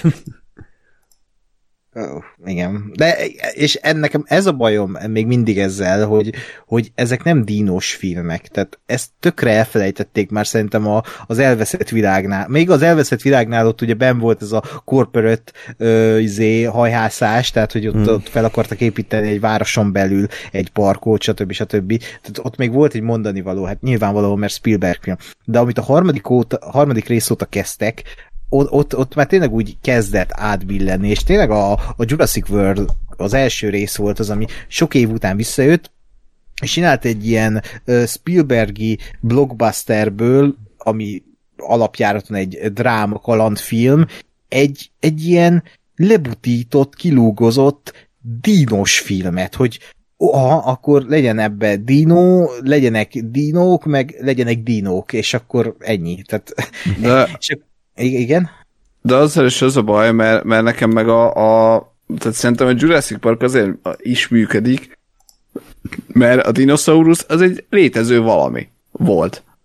És hogy engem, engem ott vesztette nagyon-nagyon hirtelen a, a Jurassic World, ahol azt mondták, hogy nem, itt már összeraktak egy ilyen game manipulált szuperdinót, meg, meg és ezek nem érdekel. Mm. Tehát, hogy én, én, én továbbra is azt gondolom, hogy a, a, a Jurassic Parknak, a, az, az elsőnek a, az az alaptétel mondata, vagy az az, az, a, az, az üzenete, hogy, hogy hogy az emberiség azt hiszi, hogy ők a, ők a királyok, és egyébként most éppen igen, de hogy azért haver itt, itt voltak ilyen ö, ö, olyan lények, amik azért hát nem biztos, hogy itt nagyon labdába rúghatnánk mellettük, igen. Ö, és hogy ennyi, és nem kell, nem kell belőlük üzé, génmanipulált szuperdinókat, meg izé, meg brút csinálni, meg nem kell belőle majmok bolygója szinten izé, felfejleszteni őket, hanem annyi meg a T-Rex ott van, és, és végigmegy, és a T-Rexet nem érdekli, hogy te izé ki vagy, meg, meg milyen mennyi, mennyi pénzed van, meg milyen korporát a milyen vezérigazgatója vagy, mert rád lép, az kész. És meghaltál. És, és még a, még a növényevő dinókat sérnek, mert az is, a, pont lesz arra, hogy te mit nyizsogsz a lábánál, mondjuk az nem direkt fal fel, de ha elé is rád lép, akkor baszhatod. Ja. É, és igen, nekem, nekem ez, hogy, hogy, bocs, hogy nekem ez, hogy a, a, a természetnek a, a semmi, tehát, hogy nem a hozzányúlás nélküli változata, az egy ilyen, ilyen ö, erős jelenlét tud lenni, az, az pont elég, és pont nem csak, hogy elég, hanem hogy, hogy egy olyan plusz számomra, vagy egy olyan, olyan egyediség, ami, ami, ami nagyon ott volt az első részben, és még talán a, a második, harmadikban is valamennyire, és hogy ezt abszolút abban a pillanatban elvesztették, hogy itt Indominus Rex, meg láthatatlanná válik, meg a saját izé, saját hőképét tudja befolyásolni, átvedi a kamerákat, ú, kitalálja, hogy hogy ajtsuk csak a fasz érdekel. Sportból öl. Ú, igen, tehát hogy nem, nem, nem ez kell. Igen, e, e, ezért mondtam azt, hogy elérte a korpöröt magát, a Univerzát, ami mindig korpöröt volt, de hogy azt csinálja a Jurassic world ez az egész stúdió, amit, amit a, mit tudom én, Dr. Wu meg a nem tudom kik a Jurassic Park történetem belül, hogy így valami olyat akarnak, baszakodni akarnak a Jurassic Parkkal. Tehát ilyet, ilyeneket nem csinálnak, amik ebben a filmben vannak, és a, azért akarnak ilyen Indominus Rexet, meg azért akarnak mindenféle Gigantosaurus, most ebből részben ugye az volt a valami. A valahelyet legnagyobb ragadozó. Igen, igen. Azért akarnak ilyeneket, mert ugye közben itt is ami az avatárnál is fennáll, közben történtek dolgok a, a moziba, tehát lett egy MCU, lettek szuperhősök, az emberek másra vágynak már, most, most ilyen szuper dolgokra vágynak, és ezért baszakodni kell a természettel a történeten belül is, meg forgatókönyvírás szintjén is, és itt tartunk, hogy Jurassic World 3 mindenféle okos dínon, meg Indominus Rexen túl vagyunk, itt van most a Gigantosaurus, meg a... A valahelyett legnagyobb ragadozó a földön. Igen, amit minden, minden jelben elmondtak, amikor beoszták. Tehát érted, igen. még a T-Rexet is becsicskította, ennyire király. Igen, igen. Gigan, gig, ja, meg a másik, igen, meg a másik kedvencem, hogy a mémből csináltak ebben a filmben ö, egy ilyen ikonikus dolgot, hogy azt hitték, hogy ez, ez nagyon menő, hogy, hogy minden jelenetben valaki így a a, a Dino elé tartja a kezét, és így áll, mint a Chris Pratt azon a mém képen, tudjátok, amikor ott a három raptornak így mutat, hogy álljatok meg, és ebben a filmben kb. minden jelenetben, amikor Dino van a képen, vagy a beállításban, akkor a egyik szereplő felteszi a kezét, hogy állj, és ez kurva vicces. Pedig szerintem nem így szánták. Hát úgy kezelik, mint valami szuper képessége, de azért annyira nem, nem impresszív, hogy valaki hát felemel. Trevor elfelejtett, hogy ez nem a Star Wars. Igen. Kirúgták abban, az BTSD. Igen. Um, akkor ezek voltak a pozitívumok. És akkor kimondjuk. Jó. Uh, igen? Oké. Okay. Tehát a, a, akkor a történetet kezdjük, kezdjük el összeszedni, hogy mi, az, mi a szar történt ebben a filmben. Tehát a bukott birodalom után, amit én egyszer láttam, és soha többet nem akarok látni, ugye az úgy végződött, hogy ez a kis klón ö, csaj, az kiengedte a dinokat a világba, és akkor azt mondta, hogy ők is megérdemlik az életet. Jó? Ezzel ugye halára ítélt nem tudom hány embert, és nem tudom hány ezer embernek a halála szárad a lelkén. Erre valahogy nem tért ki ez a film, pedig kurva jó lett volna legalább egy beszélgetés, ahol ezt így leülnek is átbeszéljük, hogy figyelj, amúgy tudod, hogy hány gyereket fosztottál meg a szülőitől, meg, meg hány ö, szülőt tettél gyászoló anyává, tehát amúgy e, ezzel tisztában hát vagy. nem ugye? zavarja. Nem, De nem. ez nem, nem egyáltalán zavarja a film során, hogy így ezt ő csinálta. Jó, csak érted, ha Trevoroék egy ilyet meglépnek, akkor, akkor annak Igen. legyen már következménye. Tehát olyan, mint a, a trónok harcába, spoiler, megtörténik a vörösnász, és utána soha senki nem beszél róla többet, és így nem, nem kezelik úgy, mintha az megtörtént volna, és így anyád. Igen. Tehát, hogy ha valamit csinálunk, akkor annak legyen már valami folyamánya. Igen. Igen. Mindegy, eltelik négy év, és akkor igen, ahogy Ákos elmondta, egy ilyen elég sűrűre vágott és expozíció nehéz montásban így elmondják, hogy mi van. A dinoszauruszok ugye kiszabadultak a világba, egy részük beolvatta mindennapokba, egy másik részüket a, ez a Biosyn nevű cég az egy rezervátumba vitte, és egy harmadik részüket pedig a fekete piacon árusítják az emberek, és miközben Claire, Owen és Maisie Sierra Nevadában egy ilyen kis erdei kunyhóban bujkálnak, mert ugye a Maisie mindenki keresi, hiszen ő egy klón, és akkor talán ők, őt miért is keresik a világon mindenhol? Azért, Mert egy klón. mert egy klón. Mert- Jó. Hát uh, szerintem a cég keresi, nem? Tehát a nem tudom melyik cég, most Ja. a Biosyn, Igen. és e- emiatt kell. Hát, de a, de a híradóban is bemondták, hogy ő, izé, hogy ő a Charlotte-nak a klónja, és, izé, és keresik. Tehát ugye a fekete pilótonő is rögtön felismerte ezt a kis csajt, nem? Hogy ez kicsoda.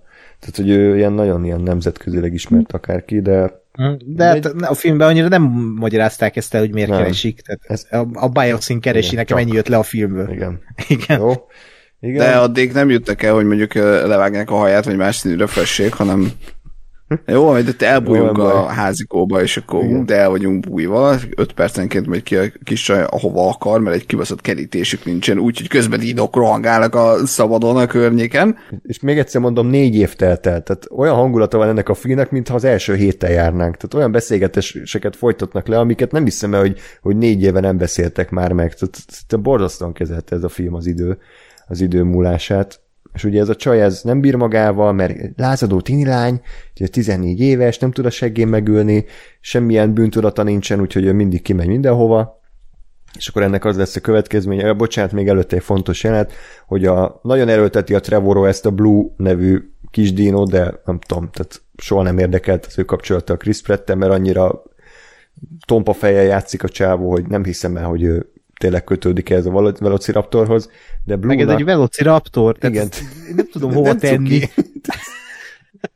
Tehát olyan, mint a, elkészítenék a cápa kettőt, a, mármint az igazi sequelt, és Igen. akkor a, a cápa az az új főszereplő legjobb barátja lenne, és a, a bálnát, bálnával vennék fel a versenyt, hogy Igen. ú, a gonosz bálnát megöljük a, a cápa horátommal, tehát hogy nincs, nincs ilyen, ez egy ra, csúcsragadozóról beszélünk. Na mindegy. És azért elég, elég rondák ezek a velociraptorok, tehát nem tudom, én nem, egy pillanatig nem hittem el, hogy most ő tényleg egy szerethető karakter. Tehát egy kis, kis, kis De kis születik fia egy lett. kis, kis velociraptorka, béta, aki hát ugye nem tudom, tehát hogy ér- érezzük a motivumot a, a Mézivel, hogy akkor ők így ugyanazok, de mégse, jó, oké, okay. megy a nyáladzás, és akkor a, a Biosyn az elraboltatja a Mézit, meg a kis raptort, hogy még nem tudjuk, hogy miért. Még nem derül ki a filmből, és akkor Owen és Claire utánuk ered. így, így kezdődik a film, ez az első sztoriszál. Másik, közben? Közben, meanwhile, egy másik film elindult, amiben a főgonoszok sáskák. és az a konfliktus, hogy a sáskák megeszik a gabonát. és én nem, nem viccelek, igazából a Jurassic World arról szól, Jurassic World 3, hogy meg kell állítani a sáskákat, meg különben kihal az emberiség. És a dinóknak nulla szerepe van az egészben. Tehát a dinókat kihagyod ebből a filmből, akkor teljesen megáll a sztori, hiszen a sáskákról szól alapvetően, hogy a sáskák megeszik a, a gabonát, akkor ilyen halnak a, az állatok, és az ilyen halnak az emberek is, és akkor hú, mi lesz így. És akkor a következő jelenetben pedig Matthew McConaughey-t fellövik az űrbe, hogy megmentse. Ja, nem. Igen. uh, én, én itt azon akadtam ki, hogy, hogy tényleg megjelenik az a, az a azért hozzá, megjelenik a hozzáértők, hogy hú, hát ott a, igen, igen, a másik, a másik, a másik szomszédnak a kukoricáját nem ették meg a, a, a bogarak, hú, igen, mert az bioszín mag. Hm. Hmm. Vajon mi történhetett? De milyen balfasz a film? Az első 15 percben így elmondja, hogy mi a megoldás. Tehát egy rejtének nem az de... a lényege, hogy így félrevezet, meg nem azonnal, de itt... Meg nem is, nem is az, de hogy ezt, ezt tényleg, tehát, hogy ezt nem, nem hozzák nyilvánosságra, nincs egy újságíró, egy valaki, aki ezt ja, megjelenteti, ebből nincsen semmi. Tehát, hogy ez, ez, senki, ez nem senki egy nem jött rá rajta kívül. Hogy Igen, és ez nem egy sztoriszál, hogy, hogy, izé, hogy, hogy a Biosyn kukoricáját nem eszik meg. Nem, nem, nem, nem, nem. Ehhez az kell, hogy te kimenj a helyszíre, ró, felkötött rózsaszín felállj egy platóra, és leved drámaian a szemüvegedet. Ja, Tehát igen. ez az kell.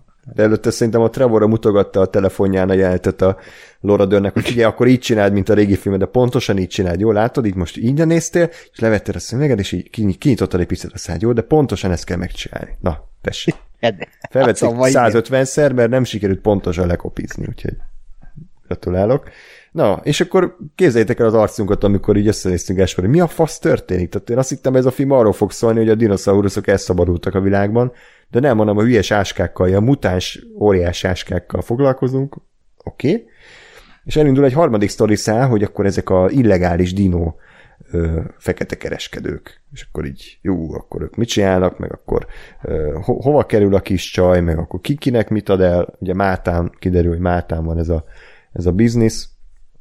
Um, és akkor ott volt egy valóban egy tisztességes akcióját, ahol ahol menekül a Chris Pratt a, a nem tudom milyen állatok voltak azok, nem velociraptorok, ugye, hanem valami más. Nem, valami okos velociraptorok voltak ja. azok, de hogy e, kifelejtetted azt, András, hogy itt ez a máltai jelenet sor, ez elindít még egy történetszálat, ugye a az életre valókos csávóval. Ja, tényleg. Tehát egy ilyen FBI-os, vagy CIA-s beépülős történetszál lesz, és és így feltűnik egy kínai nő, aki úgy néz ki, mint egy James Bond főgonosz, aki ennek a fekete piacnak a nem tudom milyen összekötője, vagy eladója, és őt kell lenyomozni, és ő utána mennek az óvenék, tehát, hogy így, így na, én itt vesztettem el a fonalat, hogy most mi a fasz történik ebben a filmben, és mit nézek, Igen. mert a konkrétan úgy, úgy voltak felépítve azok a jelenetek, mint egy elbaszott Paul Greengrass Born film, hogy így nézik távcsővel a piacot, a izé, hmm, kézi kamera. Omar Epszel, igen, hmm. tehát kézi kamera, hú, és így annak ott, én nem tudtam ott mi történik, tehát van annak a csajnak egy ilyen lézere, amivel ugye vezényli a dinókat, és... De ki, amit a macskáknak szoktál mutogatni, hogy hova ugorjon, ugyanolyan piros lézerre mutogat a igen, igen. Chris Petrol, akkor őt kell megenni, jó? Igen, de most tényleg ezek és se futott ki sehova, bassza meg. Nem, mert elkapják a nőt, és ennyi. Tehát annak a történetnek ott vége van. Igen. De úgy volt felépítve addig, hogy ez valami valahova tart. Tehát ez, hogy ez a fő történetnek a lényege lesz, ez a valami. De nem. Pedig egyébként még egy pozitívum, a koncepció szintjén ez a fekete piac is kurva jó szerintem. Tehát amit ott azon a piacon így mutogattak, hogy miket csinálnak a dinó, megsütik őket, meg ilyen kakas viadalok vannak dinókkal, ezek tök jó ötletek lennének. Csak hogy így mm. semmit nem szolgálnak a film igazi történetét tekintve, hanem ez így, ez egy másik film, ez az igazi világuralom, ami sose készül el. Hmm. ez csak úgy ott van, és uh, sajnálom egy kicsit, hogy ezzel nem foglalkoztunk, mert ez egy tök érdekes storyline lehetett volna. Igen, de így De ló, mindegy. lóg a levegőben, tehát így Lóg, nem igen. fut sehova. És emellett párhuzamosan tehát látjuk, hogy Eli Sedler felkéri Ellen Grantet, és elmondják egymásnak a teljes nevüket, tehát ugye minden normális ember így, így köszön egy régi kollégájának, hogy kimondja a teljes nevét, véletlenül se azért, mert hogy a néző tudja, hogy ki a faszom az. És egyébként miért az Ellen Grantet kéri fel? Tehát annyit mondott, hogy már kell neki egy szemtanú. De neki nincsenek kollégái, akik értenek ehhez? Hát az Ellen Grantnek semmi köze a sáskákhoz. Tehát ő egy paleontológus, aki csontokat azért, fogkefével sikált, tehát most csak azért hozták be őt, hogy a régi karakterek összejönnek, de nem mondja nekem senki, hogy a Laura Dernnek nincs egy, egy kollégája, aki sokkal rátermettebb és sokkal inkább értene az egészhez. Jó, most tudom, mire ez behozhatták volna a harmadik részből a Billit. Tehát én is rá arra vártam, hogy igen, megjelenjen. igen, a legjobb karakter. Billy. Azt a kurva. Jó, de most De nem, nem, nem tehát, tudom. Mi a fasz? Nem tudom. Nem tudom, miért őt hozták be. Szerintem Trevoró se tudja. Hát mert vissza kell hozni a régi szereplőket ezért. a Valahogy régi vissza kell hozni. Ugyanabban a szerelésben nyilván. Ja. Ab, abban a ruhában. Abban a kalapban. És így egyébként tehát továbbra is tehát úgy nézzük a filmet, hogy ennek a két szálnak semmi köze egymáshoz. Tehát az, hogy a mutáns áskák lezabálják a gabonát, és az, hogy elrabolták a klóngyereket a, a zék, nem Bison, hanem Biosyn ö, cég, tehát ez továbbra is egy Jurassic Park film, csak mondom, tehát aki elveszette a vonat, ez tényleg ez történik. És a dinoknak a két szálból egyikhez sincsenek nagyon köze, tehát hogy ha kiveszik a dinokat, továbbra is működik a film. Mindegy, és akkor ugye az a sztori, hogy a, a Biosynnek van egy, tehát egy rezervátuma Olaszországban, ahol a befogott dinokat ott őrzik, és akkor oda viszik a Mézit, Óvenék pedig felfogadnak Ja, az Olaszországban az volt? Igen. Ja, azt, azt Igen, aminek az égvilágon semmi értelme nincsen. Tehát, hogy, hogy jó, fenn van a hegyekben, oké, okay, de hogy, de hogy tehát érted, a, a, a egész eddig az volt a, a lényege, ami egy teljesen értelmes gondolat, hogy kirakjuk a dinókat egy szigetre, bazd meg a semmi közepén, hogyha még érted, el is baszódik valami, lásd Jurassic Park, meg lásd izé, Jurassic Park 2, még akkor is legalább ha, ha eljössz onnan, vagy ha nem is, legalább ott vannak. Tehát, hogy a T-Rex nem fog átúszni az kontinensre, hanem ott, ott, ott maradnak, és nem, basszuk be őket Olaszországba. Ö, és akkor majd itt izé, biztos megmaradnak a, a nem tudom én, neki kijelölt zónán belül, mert miért ne? Ja, mert egyébként fel vagyunk szerelve rakétákkal, tehát persze.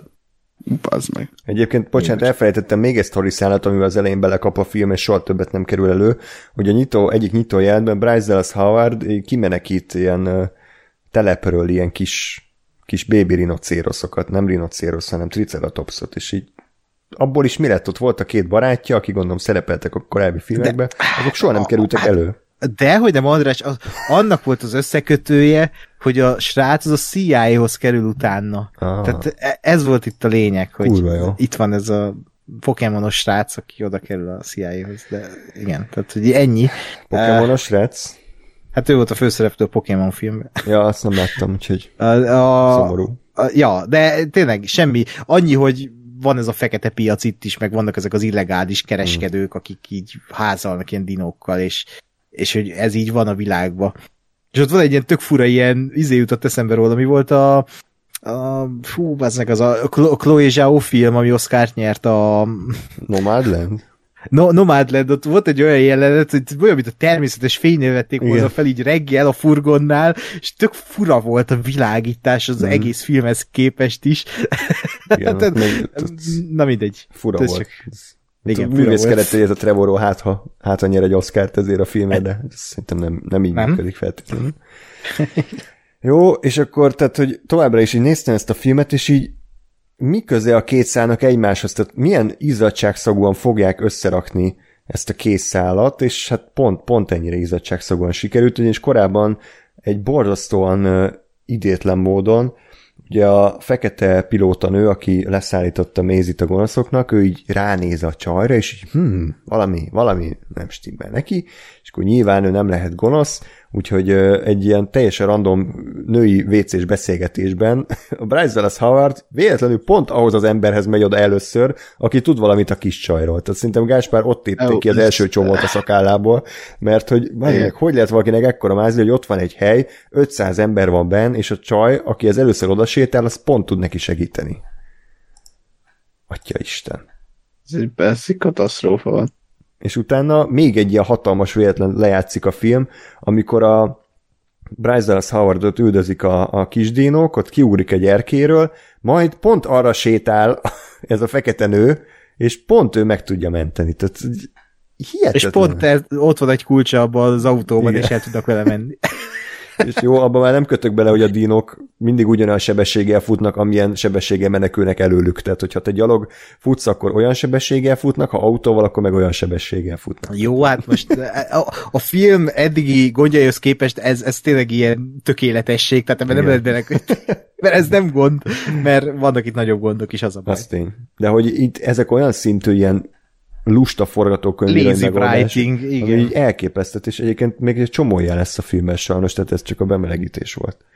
És eközben ugye elengrenték, eljutnak Olaszországba, és megismerik Igen. a nagy főgonoszt. Igen, aki, aki, ez itt jött a újabb gyomros a filmből, hogy, hogy honnan kukáznak elő karaktereket, ami elképesztő volt. Ez a film főgonosza, aki nem tudná, azt tudjátok ki? Az a csávó, akinek a dagat Dennis az első részben eladta a borotva habban a kis embriókat. Ő, ő a gonosz. Dodgson. Miért? Nem, nem tudjuk. Mert éppen random ott állt meg a Jurassic Park filmfájja Trevorónak, és ah, ő jó lesz. Tehát mi, mi, mi szükség van erre, az meg? Tehát kit érdekel? Tehát, ráadásul a filmben nem is derül ki egyértelműen, tehát annyira azért nem egyértelműen utaltak vissza, csak így néha, hogy valaki ránéz, és így Dodgson, ilyet mond a ilyen Malcolm, meg oda volt egy rázumolás arra izére, a flakonra. De hogy miért? Tehát miért, miért kell visszahozni olyan karaktereket, akiknek full volt egy funkciójuk az eredeti filmben, és annyi, nem, nem kell többet mögéjük látni. Mert ez a Jurassic Parknak az endgame-je, ezt nyilatkozta Chris Pratt. Tehát, hogy, aha, igen, hogy ez olyan lesz a Jurassic Parknak, mint az Avengersnek az Endgame. Uh, tehát mindenkit be kell hozni. Mindenkit vissza kell hozni. Uh, és egyébként ez pont, ez a Dodge, Dodge Zone, ez pont annyira kellemetlen, mint ahogy így hangzik. Tehát önmagában a, a, a casting, meg az alakítása a színésznek, az, az szerintem ilyen felér az év legrosszabb alakításával. Az a durva. De nem tudtam, mit akarnak ezzel a karakter, mert önmagában az első élet, amikor ezzel a, a Remzivel, aki egy új karakter nyilvánvalóan, mm. ö, ott beszélgetnek a parkban, miután megérkeztek Ellen Granték, és ilyen mondatok, amiket soha nem fejeznek be, és az összes mondatok ilyen, hogy elkezdi a mondatot a fickó, és nem fejezi be, és a Remzi rátér egy másikra, és itt volt ez a protein szeletes történet Igen, is, nem? Tehát, volt. Hihetetlen volt nem, nem, nem. Olyan, mintha a színészek elfelejtették volna a szövegüket, és így random így szöveget mondtak volna, és így ezt így benne hagyták a filmben. Tehát, hogy nincs, nincs Igen. semmi. Mintha a két oda green screenelt ember beszélt volna egymással. Tehát hihetetlen volt. Tehát, hogyha ezt főgonosznak szánták, akkor borzasztó szánalmas volt, mert egy pillanatig nem hittem el, hogy, hogy ő tényleg gonosz, pillanatig nem tudtam komolyan venni, minden jelenéről röhögtem, annyira szarul játszott szegény színész, aki egyébként Richard Parker volt a, a Andrew Garfield féle Pokémon Life of P-ben, ja. ja. igen, majdnem. A, a Fater. És tényleg volt egy-két ilyen rúmot idéző hisztériás jelenete, ami teljesen le, lejött az egész filmről. Nem tudom, mit akartak ő, szerintem ilyen, ilyen Steve Jobs, meg nem tudom, Dick Cook, vagy hogy hívják az új Apple vezértet, valami ilyesmit akartak belőle csinálni, csak röhelyes lett szerintem. Igen. Na és Igen. akkor most, most kérek egy kis segítséget, mert ezt a részét bevallom őszintén nem igazán értettem a filmnek, hogy ugye kiderül plot twist, hogy ők fejlesztették ki ezeket a mutánsáskákat, illetve egész pontosan Dr. Wu, aki a, ugye az első Jurassic Park filmben is ott volt, aki a tojást ott kikeltette a grentéknek az elején, ő kifejlesztette ezeket a sáskákat. Miért? Azért, hogy azért, ők kerüljenek előtérbe a piacon? Tehát igen. más valami ilyesmi, igen. Jó. Hát meg mert gonosz korporát. Ja jó, azt hittem, hogy ennél valami összetettebb magyarázat lesz. De akkor nem. Hát vagy nem derült ki, de egyébként tök jogos, hogy mondod, mert erről soha nem beszéltek, hogy ezeket a sáskákat miért? Tehát, hogy mi volt a terv? Igen. Oké, okay, hát ez, Jó. igen. Egy, szóval igen, és akkor az egész, hogy ő ezt nagyon megbánta, és akkor jóvá akarja tenni, és akkor egy ilyen nagyon túlbonyolított ilyen, ilyen videófájlas flashbackekkel ugye a Maisie-nek a múltjára rátérünk, hogy őt igazából nem is a nagyapja klónozta, hanem a saját anyja klónozta, és a saját anyjának volt, volt valami genetikai rendellenessége, amit viszont jóvá tett a, a, a méziben, tehát ugye, hogy a mézi ne halljon meg, és akkor a Wu ezt a fajta módszert szeretné ö, valahogy megérteni azért, hogy a sáskákat ő eltüntesse, de ez, ez milyen, milyen magyarázat ez, hogy mi a faszom ez a film? Tehát, mi köze van ennek a Jurassic Parkhoz? Ez, erről, ez mit szóltok? Hát ez a kettő-három lépéssel a, a történettől eltávolodó ötleteket így beledobálunk egy kalapba, és aztán jó lesz az úgy felkiáltással kiadjuk, mint film. Itt ez történt. Hmm. Mert persze így le tudom vezetni, hogy ugye igen, a, a, a dínoknál ugye a, a, a mi béka DNS-sel pótolták ki, meg Valánusz DNS-sel, meg izé, és akkor ezt most már az emberekre is használták, és hogy ez stb., és ebből egy gyógymód született, de akkor tényleg, tehát megint az egész sáskás baromság, ha nem lenne benne, akkor is lehetne ezzel a, a, a kis csajjal ö, ö, bármit kezdeni, hogy, hogy akkor is érdekes az, hogy ő, ő ez, és ő így működik, és őt meg kell találni, és meg kell vizsgálni, és abból ki lehet fejleszteni akár, nem tudom én, gyógymódokat, akár biológiai fegyvert, akár, tehát ez teljes sáskázás, ez ilyen uh, minek? Igen, meg a baj ott kezdődik, legalábbis nálam, hogy engem nem érdekel a Mézi karaktere, tehát, hogy így mm. nem, nem elég, nincs is, egy, egyrészt nincs karaktere, meg mit keres egy ilyen filmben? Akkor legalább írták volna meg úgy, hogy érdekeljen, de hogy egy Jurassic World filmben nem azt akarom nézni, hogy egy, egy ilyen valami kislánynak a tragédiáját nézem, és az ő érzelmi katarzisát várom a film végé, hogy hát igen, az anyukája mégiscsak szerette őt, és ő akarta, és nem, nem egy, egy ilyen korpörött termék az ő lénye, hanem, hanem ő szeretetből született, mint klón. Tehát ez hol érdekel engem egy Jurassic Park filmnél? Él, tehát miért kell ez bele, és, és mi, miért ő itt a fő-fő, tehát e, ezt én még mindig nem tudom megérteni, hogy miért kellett ezt így belevinni ezt a dolgot, meg ezt a Dr. Wu megváltás történetet, amihez majd eljutunk, de hát ott sírtam már a moziterembe, de... Nem a meghatódottságtól, nem. Igen, nem, nem. nem. Ö, nem, nem értem egyébként. És akkor ugye ide, ide hozzák a bétát is nyilvánvalóan a, ah, abba igen. a terembe, oda mellé, úgy, hogy ott hagyja a karkötőjét a doktor Wu. Tehát a le, legjobb megint ez a lazy writing. Igen. És akkor azt még kihagytad András ebből a komplex történetből, hogy az Ellen Grant meg a, az Ellie Settler az az ilyen Malcolm segítségével jutnak Igen. le a, a, arra a szintre, ahova senki más nem juthat le, és, és a, ilyen Malcolm a saját kis karkötőjét adja oda, hogy, hogy eljussanak az E9-es kapuhoz. Ez is nagyon jól van ö, ö, megoldva forgatókönyvileg, hogy nem tudom, megy olyan jelenet, amikor odaadja az ilyen Malcolm nekik a karkötőt, és mondja ilyen Malcolm, hogy az E9-es kapu lesz az, ahova nektek be kell menni. Egy lesz egy, ezután lesz egy jelenet, ahol a Chris Pratt meg a, nem tudom, Bryce Dallas Howard beszélget, meg a fekete nő, és akkor vége ennek a jelentnek, visszatérünk Ellen Grantékhez, már ott vannak lent, sétálnak, és akkor így kérdezi az Ellen Grant az elit, hogy melyik kapu lesz az? Eli erre az E9-es vágás, ott vannak az E9-es előtt, és megállnak. Tehát, hogy a, a, a, nézők azok, azok hülyék, gondolja a Trevoró, tehát, vagy a stúdió, vagy nem tudom, de hogy hülyék a nézők, bele kell rá, rágni a szájukba, hogy, hogy, hogy hmm. E9-es, tehát ez egy fontos információ, hogy miért állnak meg ott a karakterek, és egy másodpercig miért nem csinálnak semmit. Tehát, hogy így áh, annyira cringe ez a film. Szóval, és előtte az a jelenet, ahogy a ilyen Malcolm így, így meghekkeli a rendszert a kávé főző csávóval, az is egy akkora kínos, borzasztó, ilyen, ilyen viccesnek szántak, de szerintem a Trevorónak abszolút nincs humorérzéke, mert az összes poénja ilyen kapufa volt, és itt is az volt a vicc, hogy akkor a, a Dr. Granthez beszél az a barista csávó, és is sorolja, hogy milyen fajta kávék vannak, és így körbenéztem a moziba, és mindenki ilyen betonarccal ült. Tehát, hogy pedig itt amúgy így poénok vannak egymás után, de senki nem nevetett rajta. Nagyon kellemetlen volt. És még beszélt az a csávó, miközben már rég nem volt ott az Ellen Grant, és ilyen kínosan elvágták, tehát ez oh, szekunder szégyen volt az egész. Arról nem is beszélve egyébként, hogy egyébként a, a Granték ugye azért mentek a, erre a bázisra, hogy a sáskákról gyűjtsenek bizonyítékot, ugye? Hogy valamiért Igen. bebizonyítsák, hogy a bias az egész mögött, és abból lett aztán valamit? Tehát, hogy láttunk a epilógusban ilyet, hogy a bias mi lett? Tehát a bizonyítékkal mit kezdtek? Nem, viszont nem. egy jót csókolóztak az Eli Settlerrel. az. Okay. Mert ugye nekik muszáj volt összejönni, tehát az nem lehet, hogy... Na ez, ez a oh. másik, bazd meg. Na e, ezt jó, hogy mondod, András.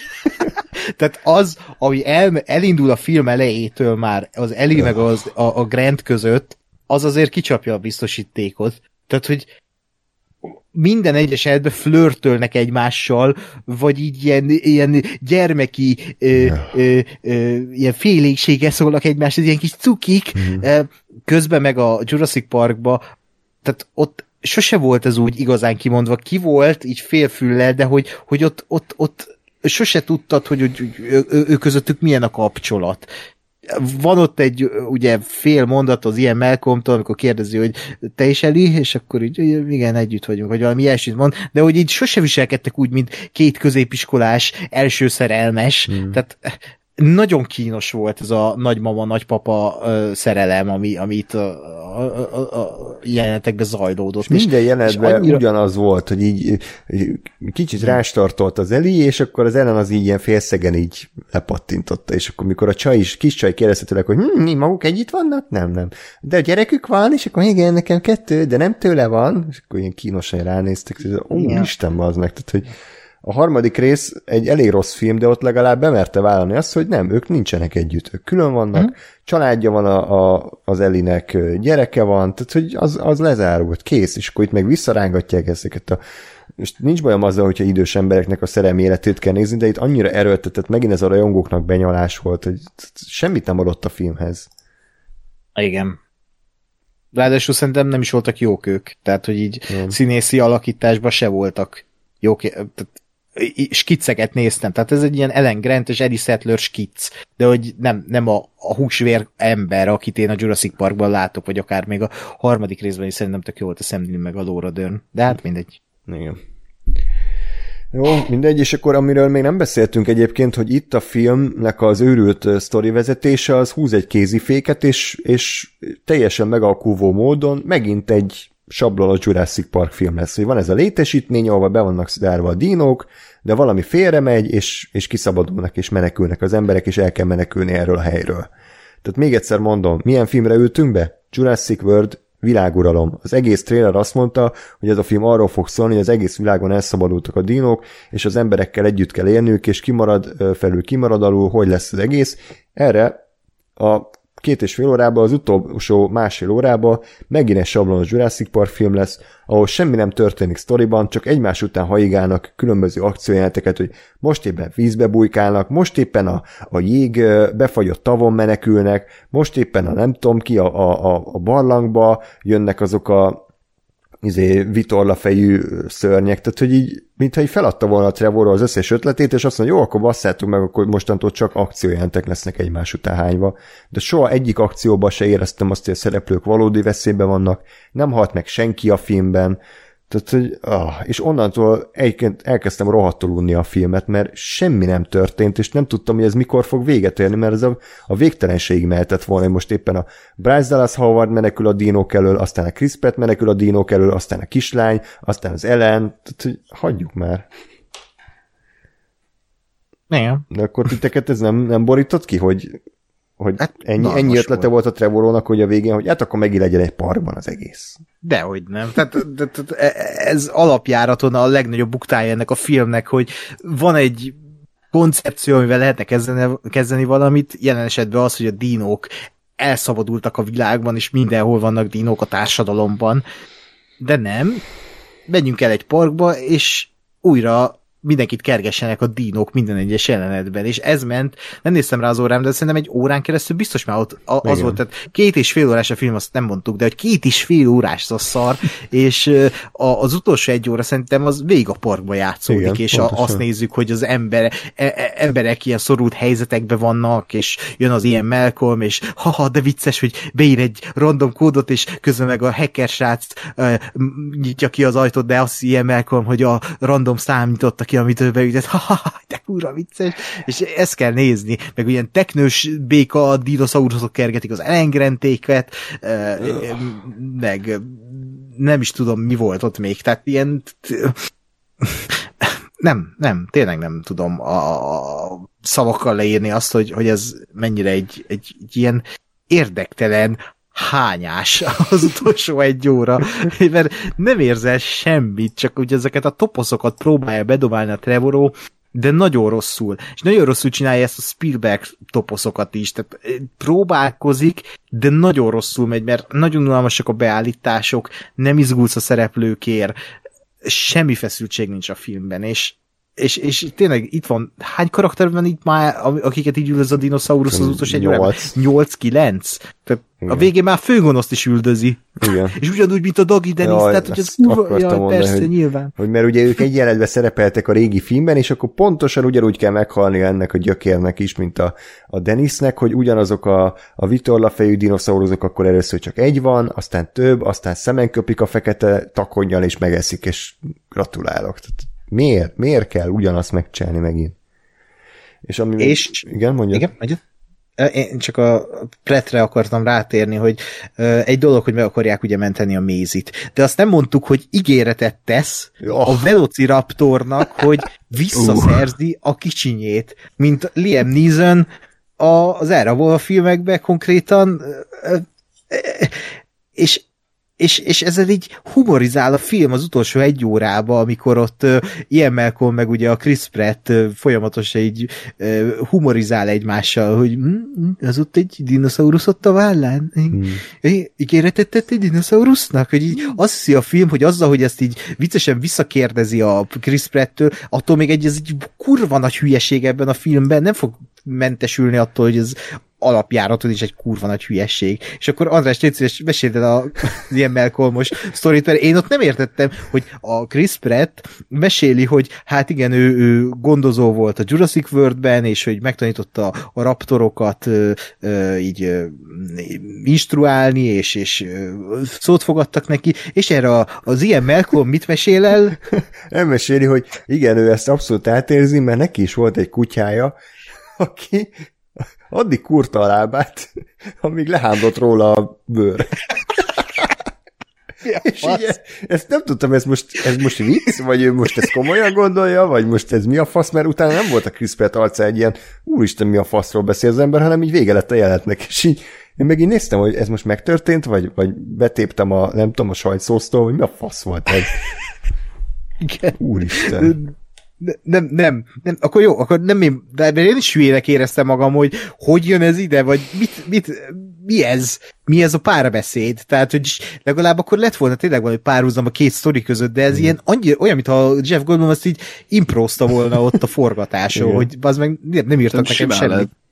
Tehát biztos vagyok bennem, ez annyira egy adhok fasság volt. Semmi gond, ki kell vágni, és nem kell róla beszélni többet, de nem Hát kell benne hagyni a filmben.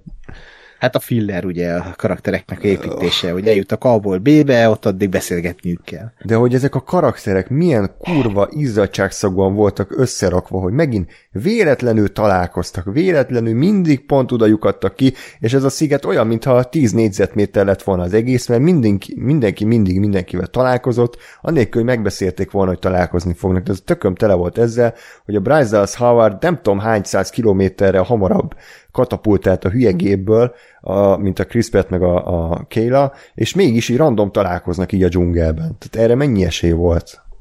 Istenem, az meg, meg ami kiborított a filmben, hogy ugye hány ívójátékot lehetne csinálni, amikor az első, amikor valaki megkérdezi, hogy what? Igen, az egyfeles.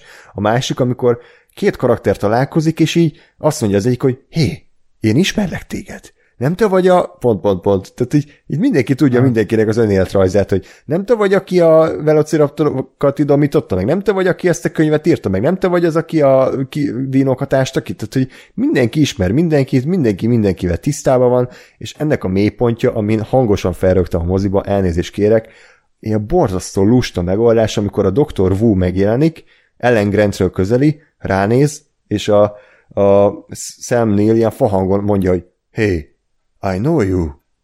És így semmi reakció, tehát hogy ezt így se erről senki nem beszél, a Dr. Wu nem reagál rá, és vége a jelenetnek. Tehát, hogy basz meg.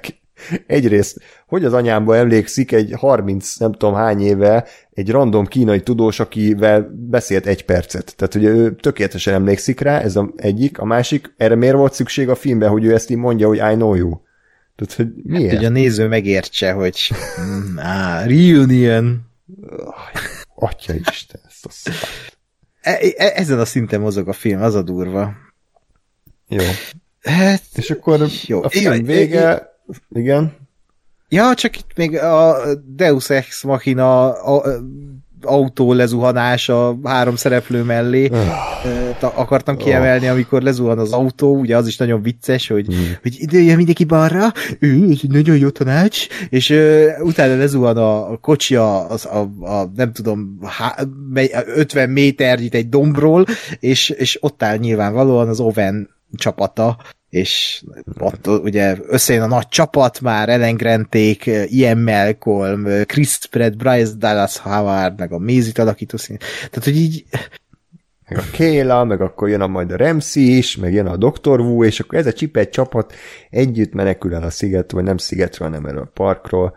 Közben a gonosz az semmit nem csinál, tehát ő egy random jelentbe ott őrjön az irodájába, meg pakol, semmire nincs hatással, el akarja pusztítani a bizonyítékokat, és fel akarja gyújtani a sáskákat, de ez is mi a faszom volt, hogy felgyújtja a sáskákat, azok így random kiszabadulnak, és utána még hosszú percekig égnek. Tehát a, a, milyen tűz ez? Tehát, hogy meddig yeah. ég ez a tűz? Meg érted, egy, a szárnya körülbelül 5 másodperc alatt szétég egy ilyen állatnak a tűzben, de nem, ezek ott repkednek a, a szigeten, és még nem tudom, 20 percek később is zuhannak le az égő sáskák az égből. Uh-huh. Mi a fasz?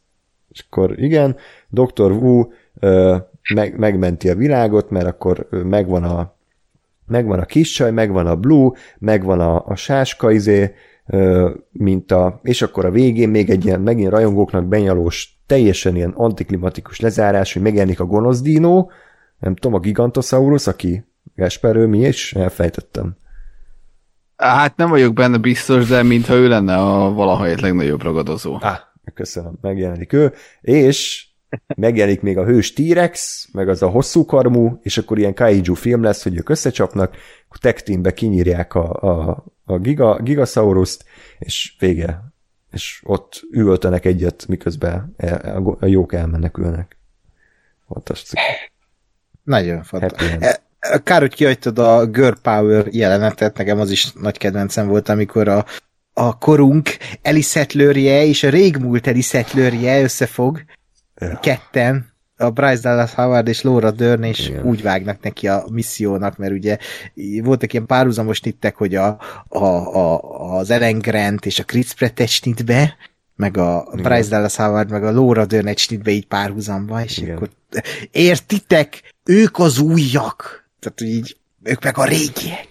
Közben ilyen Malcolm meg a irodába irányított mindenkit. Ennyi volt az ő szerepe. Ja, ja. De, de, és, és akkor jött ugye még az utolsó jelenetek egyike. Kettő van, de mindkettő kurva cringe.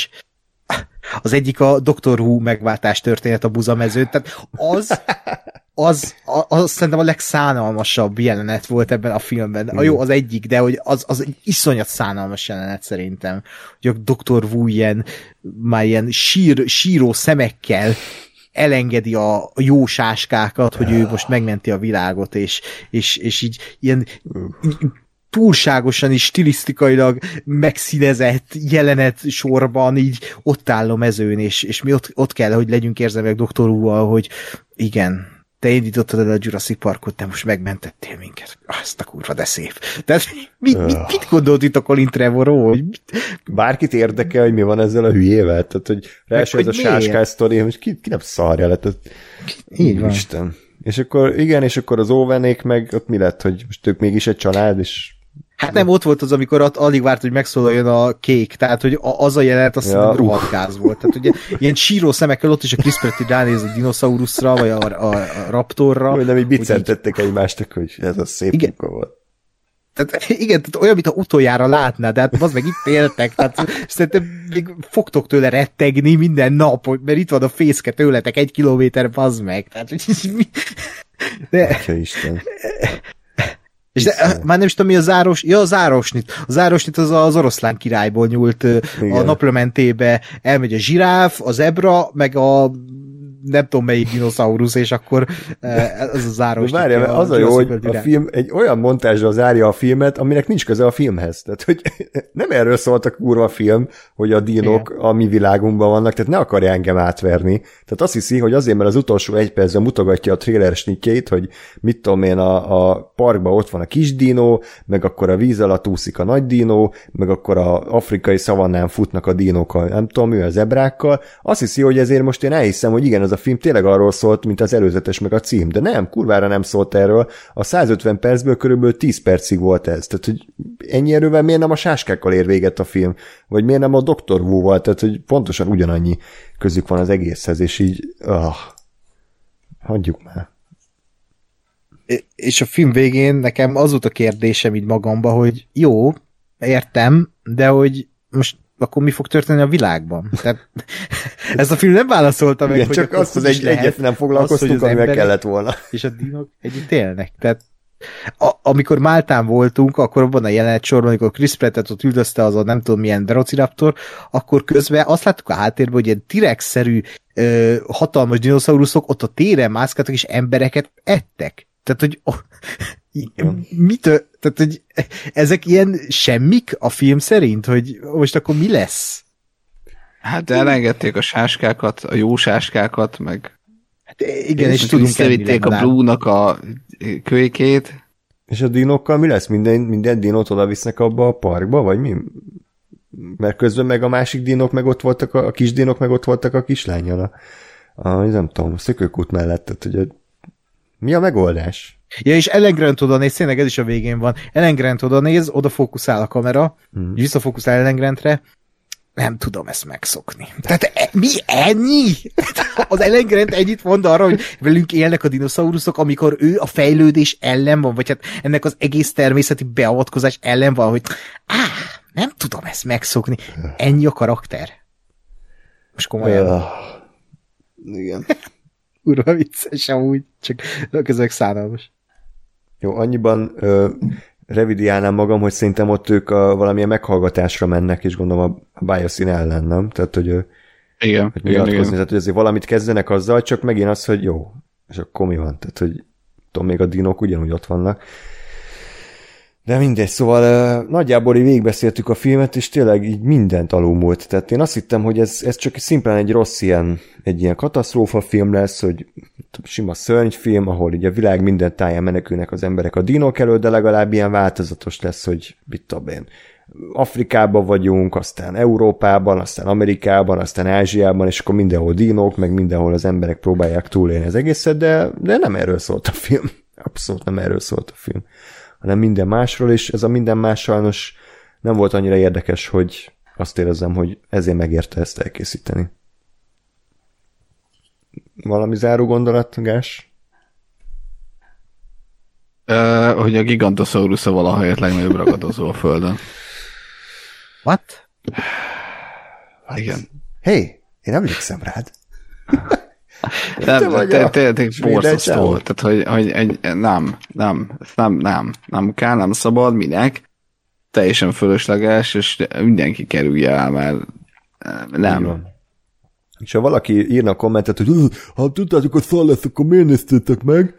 Azért néztük meg, mert mi hárman megnéztük, és elmondjuk, hogy ez egy fos, akkor reméljük, hogy legalább hat ember azt fogja mondani, hogy jó, akkor ő nem fizet ezért, és akkor már, már jól vagyunk. Tehát, hogy mi feláldoztuk magunkat azért, hogy másoknak ne kelljen ezért a filmért ne fizessetek. Mert ha fizettek érte, akkor ez, azt mondjátok a stúdiónak, hogy igen, ez jó, ezt akarjuk, és ilyen filmeket csináljátok még a jövőben.